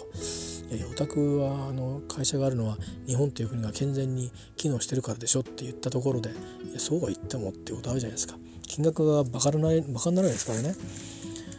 えー、全, 全員で見れば。それからもっと言えば、本当に体力のある会社だったらいいけど、その厚生年金を納めなきゃいけないような基準にかかってる事業者になったところが、俺たちの金がそんな風に回ってっちゃうのかっていう、この顔をみんな分かるやつらのためにだけじゃないのかと。いや、全員にこいつらに払いたいんだ俺はっていう社長もいるかもしれないじゃないですかね。でやっとうちもそういう会社になったかっていうようなところを含めて、まあだからそっからかっていうことになるんですよね。なので、えーとまあすごくね、そういうベースをちゃんと整えないところで、一気になんか上物だけこうガッチャンコしましょうとか、そのいうことにしようとしてるんで、おかしいんですよね。まずあの多分うんと仕事があれば、特に年金がなくたって仕事があればあの担保できるんで、まずそっちをやっていくべきですよね。で年金増やすっつったってそんなにさんばいよんばいに増えるわけじゃないので、ガッチャンコしても。だから厚生年金の受給者の金額まではとても及ばないので、えー、それを考えるとやっぱりその若い人たちに向けてはあの自分たちでちゃんと備えてくださいねっていうことをちゃんと始めるってことと、これから老後に入る人、それからこれからじゅうねんにじゅうねんごに入っていく人には、えー、多分今から蓄えても間に合わないのかもしれないけど、それを言いつつ蓄えるっつっても仕事によってね、えー、難しいところもあるかもしれないから、あのその分雇用を作っていくいうことをしなきゃいけないんでしょうね。それは分かんないです、どういう雇用を作ればいいのか。だけど作んなくちゃいけないんでしょう。だからそれは経営者たちに知恵を出してもらって、共同の、えー、事業体を作ってもらって、そこで事業するっていうのも一つ あの、ありじゃないかなと思いますよね。でこうやって今はあの時々システムは問題にはなりますけども、ある程度はリモートで仕事ができる世の中なので、えー、といろいろな方法をミックスしてですね、あのちゃんと通いで働くっていう場所も あ, あった方が自然でしょうし、リモートで、えー、働くと、まあ、いわゆる船で渡らないといけない島だとかいうところはね、そっちの方が向いてるかもしれないですよね。まあ、いろいろこう策をミックスしてあのやっていくような、あの総合的なね、あのまあ労働ってのはそもそももう国のその根幹ですからね、えー、っていうのもありますし、あとはまあ、あのー、農業や漁業の話もありますよね。あのー、うーん日本っていうのは自然地形があって、まあ、農業を 大, 大規模にやるには向かないですけども、まあ、ある種の、うん、そこで培われた高度な技術があって、えーまあ、質の特異なあ得意性のあるね、えー、産品を産出したり、それからいい漁場になっていることもあって、昨今はあの気象変動で、えー、いろいろ漁場が変わってるや漁獲高が変わってるっていうのはありますけども、にしても水産加工物や水産物が良質な水産物が水揚げできるところでもありますから、あそういったことのへのね、もっと労働者がいてもいいんだろうし、それからまあでも持たないよって言ってるところもあるから、あのまあ、そういったあのなんていうのかなあところも続けてる人に対して の, あのもっとこう何を整備したらいいのか、あ、ね、あのその人に真水を与える方がいいのか、あなんかその品物をね、今最近あの海外の輸入や輸出が増えてるそうですけど、そういったところをもっとやっていって、えーとまあ、利は薄いかもしれないけど量をどんどん確保していくというふうに売っていくのかとか、まあ、そういうふうにして非常にあのいろんな産業を含めてですね、あのまあ必ずしも伸び伸び伸ばしていくことばっかりじゃなくて維持していくっていう政策もあるかもしれませんけど、まああのそういうところをこう手こ入れるってわけでもないですね。あのちゃんと考えていくと、うん、真面目真面目なこととしてね、えー、具体的にあの半年後にはここまで、いちねんごにはここまで、いちねんはんごにはここまでっていうふうにしてちゃんとマイルストーンを向いてですね、えー、やっていくと。それはだからまさにそのために複数省庁があるんで、えー、そんなふうにしてあのやっていく、それを議会で報告してもらうというような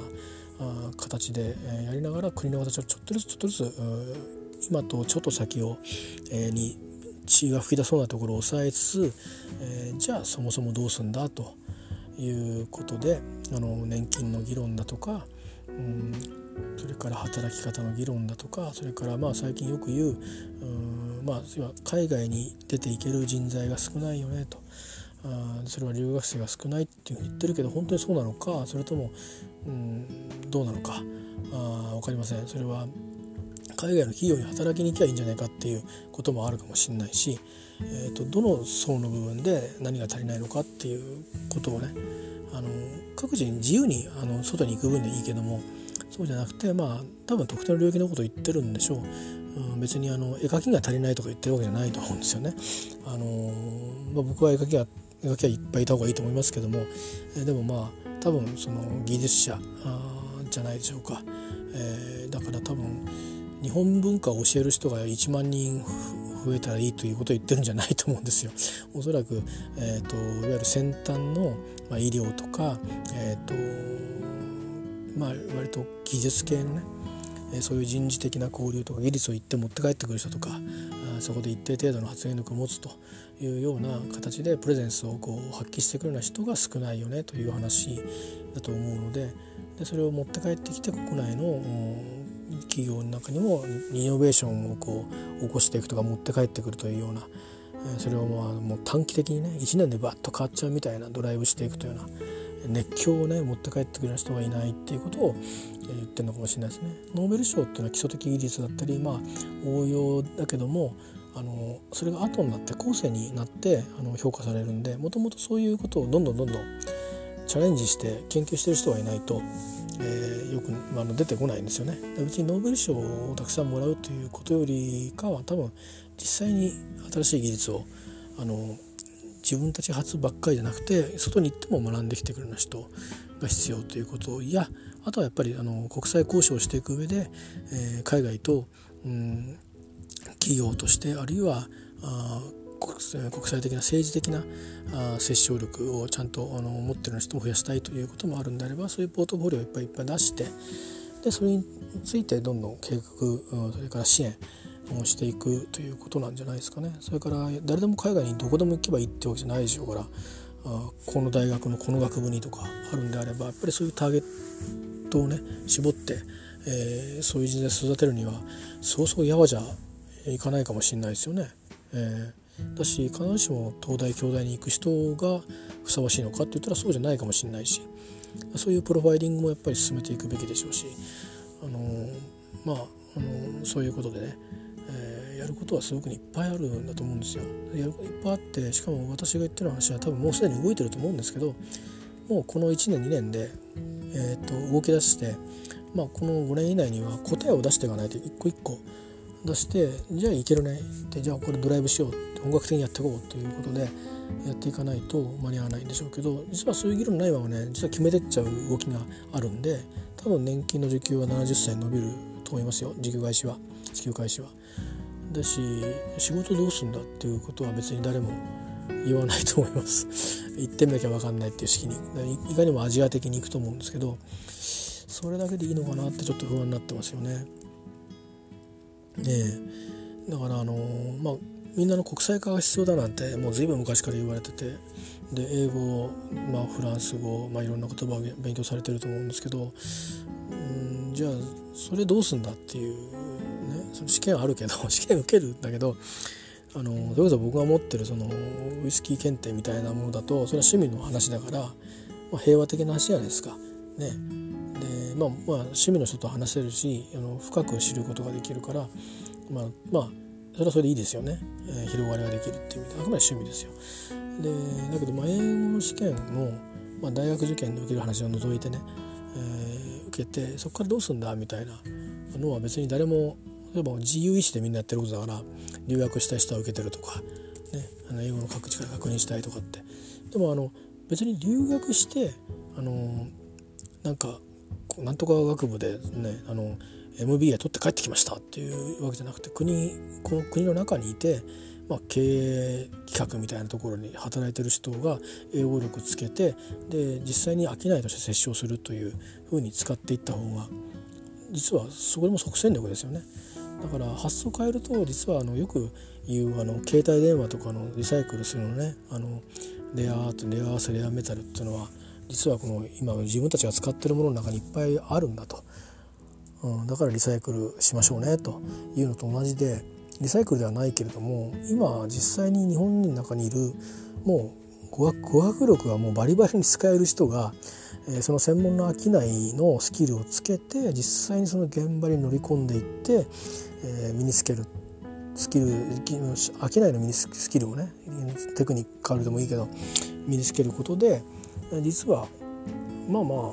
そのドライブする新技術を持ってくる人はやっぱりいなきゃいけないけど、その技術をこうダッとドライブしていくときには使える人材は結構増えるはずなんですけど、そういう求人かければいくらでも集まってくると思うんですよね。なのであとはまあその求人かけた場合にチャンスチャレンジする人はどれがいるかだけど、多分結構いると思いますよ。だって洋学校にはだって日本を諦め諦めたあの人が世界に行こうっていう人がいるわけですから、まあ、日本の中にいて力もある人はいくらでもいると思うんでね、えー、そういう力を使っていく中にそこに例えば、えーとまあ、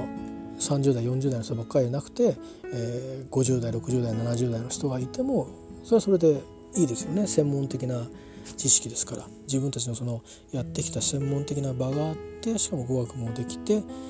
でなんか新しい技術を取り込んでいく企業を立ち上げるから、ちょっと半官半民だと、だからとにかく集まってくれと、参加してくれと、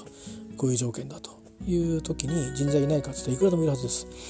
なのであの、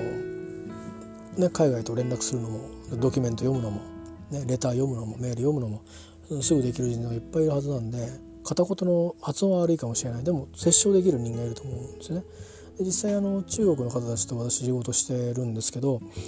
日本語すごく上手い人もいます、多いです。だけどそうでもない人もいるけど、でもビジネスの考え方とかしっかり し, してるからそれはポータブルできるんですよね、スキルとして。で別にその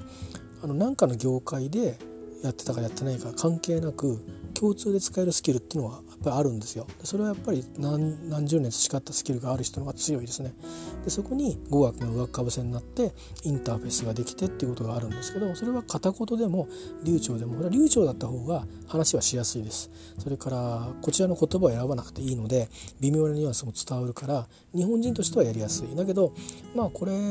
欧米のルールでいけばはっきりものを言い合うのがあのルールですから、それ考えると全然片言で問題ないと思いますね。とりわけこの難しい日本語を中国人の人が駆使してるってことを考えると、まあとっても優秀な人なんだなと思えるし、あの安心して仕事ができます。だから我々日本人が果たしてそうなれるかっていうと、あの、まあ、商事会社とかね、えー、そういう会社とか、あるいはそういう部門を持ってる会社ではもう当然そういう会社がいっぱいいらっしゃると思いますけど、ただあのこれから何か始めていくときに人材が足りないっていうことではないと思うんですよね。リーダーになる人たちは足りないかもしれませんけど、使う人材はいっぱいいると思うんで、でましてやこうしてそのいやこっちの会社ではそんな持たんなっていう人が行く場所は、あとプラス語学があれば行けるんだったらそういうモデルを示してあげた方がいいかもしれないですね。えー、そういう意味ではあの大学生 の, その国がやる試験に民間 の, あの試験の、えー、カリキュラムを使って点数を上げたらいいぞというふうにやるよりも、むしろあのもう、ね、企業があの早くやめたらどうすかって言ってるような人をターゲットにして、語学のスキル身につけたらうちで雇いますよっていう、うん、企業がねガンガン出てきた方が、僕は意外と即戦力になるんじゃないかなって自分のこと言ったわけじゃないですよ、えー、僕はそんな語学力高くないですから。ただそういう発想もあるんじゃないかなと思うんですよ。だから使える能力をなんかそのまま墓場までほったらかしにしてるような気がして、日本という国が無理やり年金のところに乗っけてっちゃうっていうのはそれは自由なんで、僕なんかも働きたくないですけど、でもでもそれはそれで必要性があれば働くわけじゃないですか。そういう時に選択肢としてうーんなんかもういないというふうに決めちゃって、なんか新しくこう立ち上げなきゃいけないんだみたいなことを言い出すとさんじゅうねんよんじゅうねんかかりますからね。そういうスピード感でやってるうちはまあなかなか、うん、海外や、うん、こう台頭するアジア勢力には、えー、追いつけないし、もうタイあたりとかベトナムあたりも抜かれていっちゃうと思いますよね。えー、ね別にいいんですけど、抜かれてっても優秀なんだから、うん、だけど少しねあのもったいない気がするので、やっぱり人材をフルに活用していくのと、やっぱり納税者を増やしていくということと、いつまでも納税者であり続けるようにしていくということがね、やっぱりこの国を維持していくためには最低限必要です。発展の方法は僕には分かりません。えー、それはぜひあの今のリーダー、次世代のリーダーに考えてもらうしかないなというふうに思いますし、えー、力になれるんだったら賛成不賛成ちゃんと意思表示はしたいと思いますけどね。まあ、それぐらいですね。今日はちょっと固い話が続きましたからね、申し訳なかったですね。トータルにじかん、うーんね、堅苦しいですね。失礼しました。